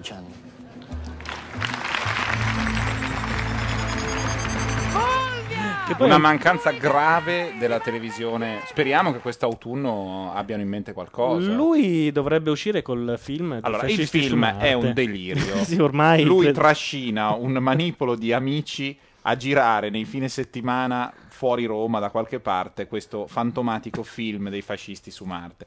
Fascisti su Marte è stata un'altra assoluta genialata. Ora non so quanto renderebbe un film intero di Un fascisti film intero è veramente tosto. In confronto Dune di David Lynch è facile da seguire. film Però- che io considero eccezionale. Nel frattempo c'è la tua preferita. Eh beh. Che gnocca che è diventata, ragazzi. No, lo è sempre stata. Più che altro è la voce, senti qui. Questa è un'altra Linda Perrata, eh. Sì, de- ti ripeto che sei monomaniaco. E poi l'autotune ormai è eccezionale. Ci sono delle autotunate, no, ma lei ha una voce eccezionale davvero perché l'ho sentita dal vivo al Letterman fare delle robe pazzesche. E il problema è che noi l'abbiamo invitata a Sanremo e Ah, l'abbiamo presentata e l'abbiamo presentata come e qua c'è una ragazzina che si farà e che ora canterà con il nostro Andrea Bocelli. E gli hanno fatto cantare una canzone, un duetto orribile eh, tra lei e lui e poi Io ti ricordo Addio, Alicia Kiss. Alicia Kiss. Chiaramente quando arrivano i super, le superstar americane, quelle da classifica, tipo le Destiny's Child, tipo lei, Alicia Keys, al di là del contenuto musicale, dimostrano una professionalità che sono delle iene queste, arrivano e sono perfetti. Non so se hai notato questa Sì, roba a. Sanremo, non, non sbagliano un colpo. Arrivano e sono delle macchine e di fianco hai tutta l'organizzazione. Io una volta, una delle cose più umilianti che mi sia capitata è stato vedere un festival di Sanremo con la ex fidanzata di un mio amico, californiana, Bridget Fitzpatrick, troppo simpatica, che aveva lavorato come ufficio- in un ufficio stampa esterno delle serie Mm. eh, americane. Lei aveva fatto da ufficio stampa per X-Files. All'inizio, quando X-Files era la serie della ehm, Fox. Cos'era? La Fox il mercoledì faceva, mi sembra, la, la sera dei telefilm e faceva due serie. La prima era una serie sugli antichi romani, no, sul western eh, prodotta o diretta da Sam Raimi, che aveva come protagonista il suo attore feticcio, quello col mascellone, quello dell'Armata delle Tenebre, l'attore che c'è sempre nei film di Sam Raimi. Raimi. E come seconda serie c'era sta serie poverazza girata in Canada con questi due coglionazzi. E lei quindi cominciò a fare un po' di promozione. Poi, chiaramente, X-Files diventò gigante. Lei, insomma, faceva quel tipo di lavoro, era per dare l'idea. E quindi conosceva bene lo show business. A un certo punto lei, lei guarda il festival, inizia una canzone e c'è in mezzo un microfono della canzone prima. E lei mi dice, in inglese si, gi- si gira e mi dice: Non ci posso credere, questa è la produzione migliore della, della televisione italiana e c'è un microfono che impalla il cantante. Non ci posso credere. Ma lo diceva sinceramente Eh dispiaciuta. beh, non so se ti ricordi, ma l'anno in cui gli MTV Music Award furono fatti a Milano, Sì. tutta l'organizzazione era in mano in realtà a MTV. America. No, Inghilterra. Inghilterra, Londra. sì. Vengono giù da Londra, mettono in piedi il barraccone, poi lo smontano, tutto perfetto. Al forum. te- era al forum, Sì. tempi perfetti. Chi fu l'unico che impallò la telecamera e sbagliò l'entrata e sbagliò l'annuncio? Zucchero. Ah sì? Eh, sai che ehm, fanno eh, entrare anche i presentatori del posto per fare una presentazione, Sì, quindi entrò, sì. non mi ricordo chi, non mi sembra Vittoria. Vittoria faceva la parte... Forse Silvestrin. Vittoria era quella brava che usano proprio per fare le parti in inglese, perché lei è madrelingua. E arrivò Zucchero che lanciò un premio che non esisteva. E io lì mi immagino gli inglesi che si sono Madonna. pugnalati da Io soli. mi ricordo i Red Hot, Red Hot Chili Peppers in un, in un MTV Music Awards, forse uno americano, in cui però la c'era in, un- in una di quelle postazioni sopraelevate Silvestrin che faceva i, i fegatelli, faceva Sì. i collegamenti per, per l'emissione italiana. Allora, dopo l'esibizione dei Red Hot Chili Peppers, lui, glieli, glieli piazzano lì e lui può fare un minuto con i Red Hot, no? E allora lui, hey guys, uh, how did you like your show, your, your performance, qualcosa del genere? E loro dicono: No, è uno schifo, non, non ci è piaciuta. E lo stanno prendendo per il culo, evidentemente. E lui: Ma come? No, no, è una serata schifosa, abbiamo suonato male. Eh, beh, vabbè, comunque è una serata. È stato un momento di un imbarazzo, cioè quei, quei veramente Vabbè, ma minchioni tossici. Lo capisci anche dal fatto col che- pisello fuori dei Red Hot che lo prendono, prendono l'italiano e lo inseriscono, cioè lo immergono in un barile di imbarazzo puro, nel, suo, nel momento forse più difficile Invece in dell'anno. America succede, non so, ai Grammy sale sul cantante Quel rap che dice fuck Bush and the war. No, nessuno fa una niente. piega. Dopo casino. Poi lui dice la sua cosina, gli danno il premietto, abbassano il microfono, musichetta, esce. È tutto Cioè, fa- vai qua ai David di Donatello a dire "Vaffanculo, Scusami, ai pro". David, David, hai non ragione. ai David. Hai eh. ragione. Mm. Te che resu- eh. Mi ricordo una volta in cui al primo maggio Elio partì con Ah, famosa, la- famosa. tutta la, dia- la- Ti amo su Stank. No, chi era su la- la- Mollica, Mollica No, interruppe era la- il- sull'attuale presidente della RAI. No, era su Andreotti anche. Sì, ma tutta la questione era sull'assetto amministrativo e politico, il legame fra amministrazione economica e politica della RAI e loro dissero no, non facciamo niente, facciamo ti amo. Parte ti amo, eh, ti amo, ta, ta, ta, ti amo e lui comincia a fare una specie di reppone chilometrico, interviene Mollica che ha gli dicono entra, Vai. fai qualunque cosa, chi è che ha lì? Ricky Gianco. Sì, qualcuno di cioè, impresentabile. è, è entrato sul pezzo a, proprio a gamba tesa con una roba imprese- improponibile. Intanto in chat dicono Silvestrin nella pece con le piume. Dai, scegli una cosa. Qualcuno ha guardato l'ispettore Coliandro? No, però. È già andato? È già andata la prima puntata, Ah. purtroppo. A me piacciono molto i manetti Bros. I manetti Bros sono molto promettenti. Tu sai. Cosa? No, parla prima dei manetti Io Bros. dico che i poi... manetti Bros per me sono molto promettenti. Sì. Anche bravi. Però hanno un, un problema. Ok? Che so- è più grosso il giro di quello che loro hanno fatto. Cioè loro hanno fatto tutti i videoclip dell'hip hop, sono diventati l'icona eh, registica italiana, quelli che fanno le robe indipendenti, tutto quanto.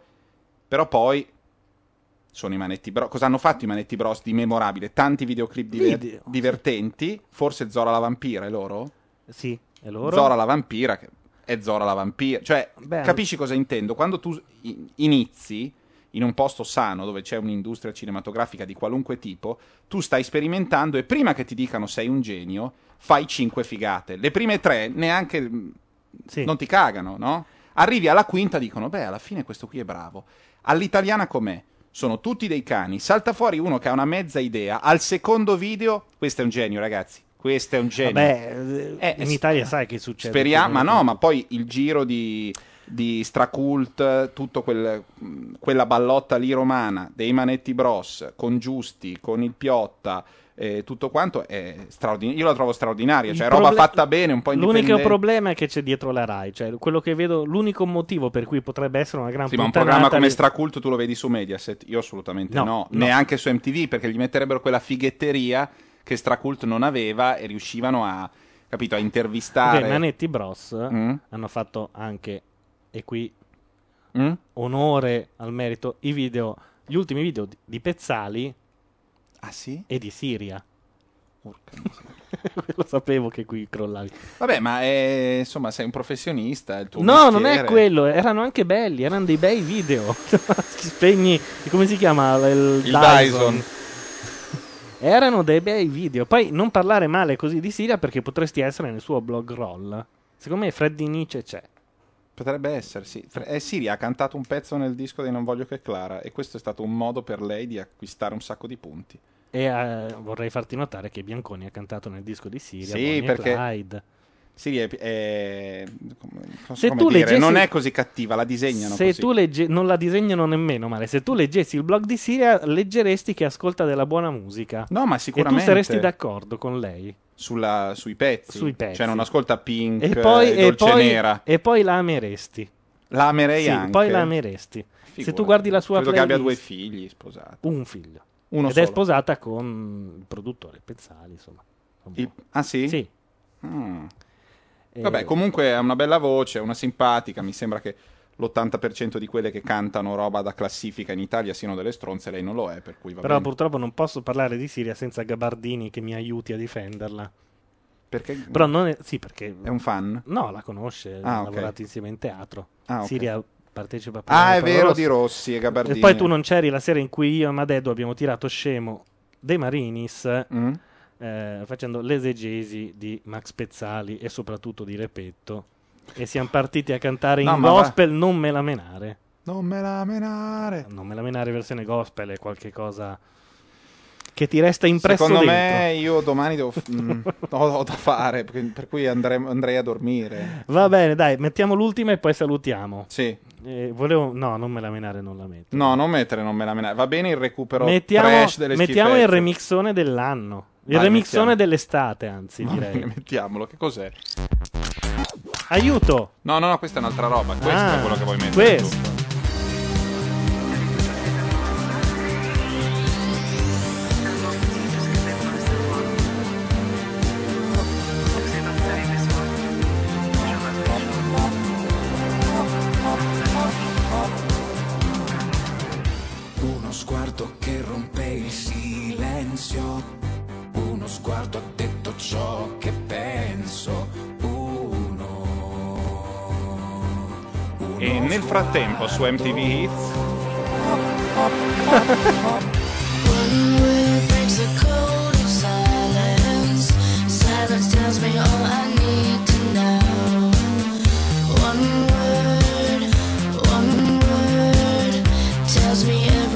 I need to know. Però in quella di MTV Hits non c'è questa signorina No. che canta. Un giorno la partenza senza mai ritorno. Nota anche le affinità del- dei testi. Sì. One world driven into madness, madness driven by the depths below. One word, one word tells me everything I need to know. Tutto ciò che so te lo dirò e tutto ciò che non sai dire spiega il mare. Qualcosa di grande più di questa città.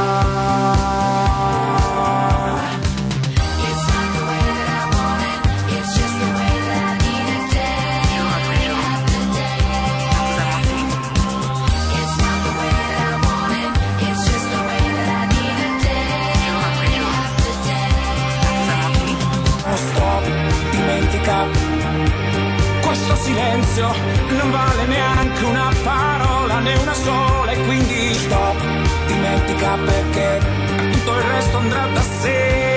Dimentica perché, dimentica per me. One more tells a thousand stories, your greatest story.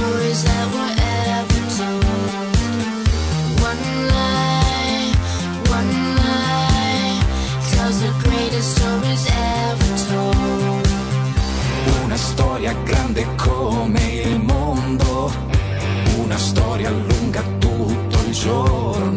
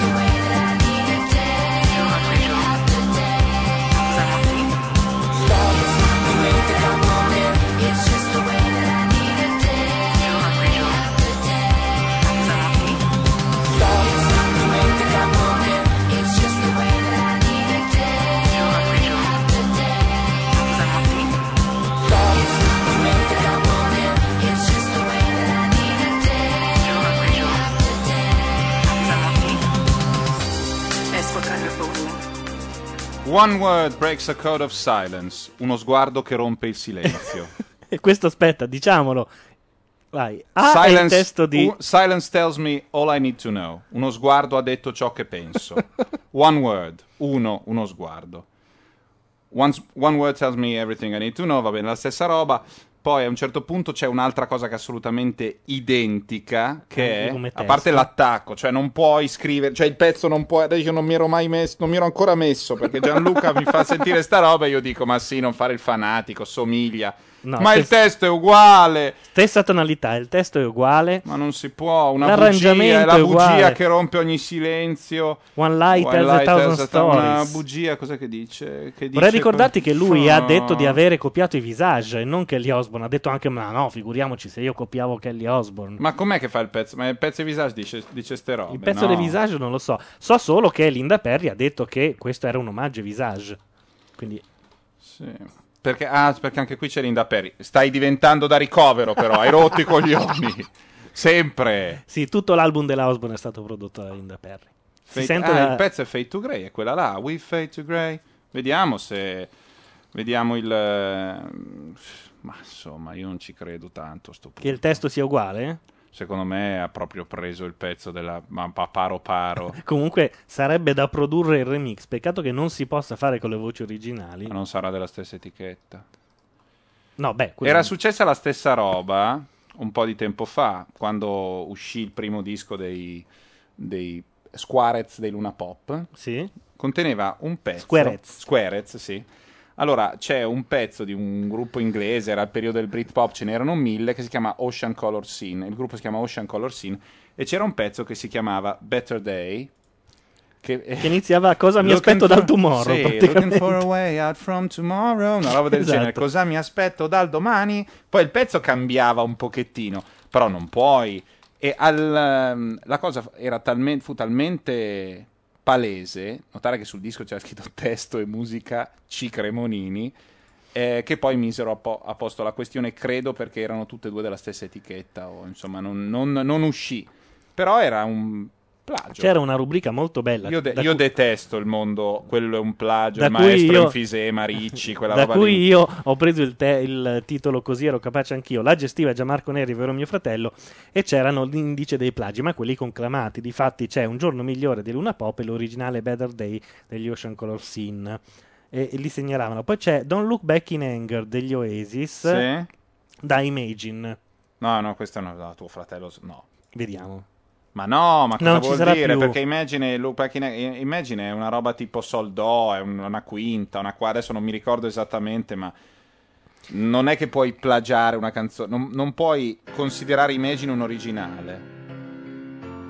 Aia. questi Oh, ma questo, Ho capito, ma questo è l'80% delle canzoni pop fanno questa roba qua. Eh, ho no, capito, non è, vabbè, no, però- questo è maestro enfisema, te lo boccio. no, questa era Imagine. te lo boccio. C'è con il tuo nome Spagna, tra- uguale a Song Instead of a Kiss. di Vabbè, la Ala- Spagna non ha fatto un Miles. pezzo originale, sono tutte copiate. Questa però mi ricordo la canzone di Alana Miles che era molto bella e non mi ricordo invece quella di Spagna. Per cui sto tentando di andare a vedere. Adesso ma... non ci impelaghiamo in Ivana, dai. No, ma non è quello è che ehm, sto andando sul vecchio Clarence e ogni tanto partono dei vecchi link e finisco su incontri. Ah, è vero, vediamo Kelly Osbourne di che, di che etichetta è. Che non lo so, dovrei, sono quelle robe che io non so, dovrei saperle queste cose, ma io non le so mai. Mm, francamente nemmeno io, ma non credo siano della stessa etichetta. Mm, ma che i gruppi- Dici che qui ormai i scappa la- gruppi sono quattro, Dici eh. che qui ci scappa la produzione? No, che mm, insomma non è. Non c'è la super causa. Non- ah, sì, c'è. La- Potrebbe esserci scritto nel suo. Se no, semplicemente. Questi siamo noi? No, è il tuo sito, sì. Era il flash del ah, sito era di il flash Kelly del sito. Ma intanto cos'è sto silenzio? Questo silenzio! Esattamente chi abbiamo messo? Eh, i cosi. O è una cover o è l'originale. Non sono mica i. Ma sì, sono loro. No, ma è una cover. Soprattutto dobbiamo Sì. andare a dormire presto perché domani alle 10 c'è Bordone in radio che maltratta le sue inviate. No, le non maltratti? più, Io ho no. sentito due puntate, non le maltrattate. Ma non le maltratto. Ma no. Sono preoccupati per te perché non vai a dormire, mi sa. Ah, adesso vado. Ma tanto Ok, non- sia Tiziano Ferro che la Osborne sono Amy. Ecco spiegato perché nessuno fa causa. Dice Ah, ecco, Simo. vedi. Beh, allora chiamiamola Amy e diciamo che produciamo il remix. Guarda che in tanti dicono che è meglio insieme il duetto, non è male. Eh? Sì, perché era un pezzo fra i tanti suo. Ecco qua, One Word, ci siamo. C'era anche il singolone. No, vabbè, ma è terrificante questa roba. Che lui è anche, no? Non è male fra quelli. Lui, Tiziano Ferro? Non è male Eh, fra però quelli gli hanno che- beccato 85 plagi, anche... No, 85, questo qua è il primo. No, stai scherzando? Adesso non mi ricordo chi è che ha segnalato l'altra canzone. Perdono. Eh. Tratta da un. No, tratta. Copiata da una famosa canzone di un rapper. Adesso magari qualcuno in chat ce lo dice. Io- Però era uguale. lo- Io sono sempre, ti Non ripeto, molto livelli. scettico. Questo, è un plagio è il peggio. puro. Sì. E- e posso anche dire quello di Luna. Pop. Quello di Luna Pop. Quello di Luna Pop era pazzesco. E anche lì titolammo Cosa mi aspetto dal tomorrow su Clarence.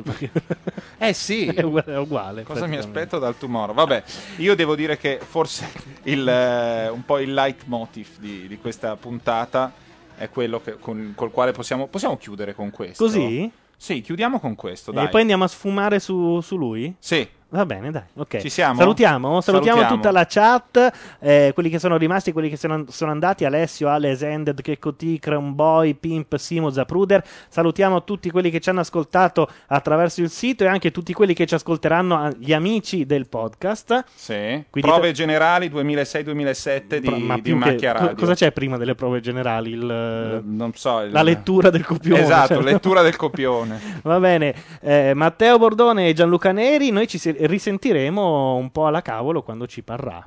Sì, Direi. questo è il nostro stile. Vai col nostro artista ospite. L'artista è James Dyson, il pezzo è Dyson.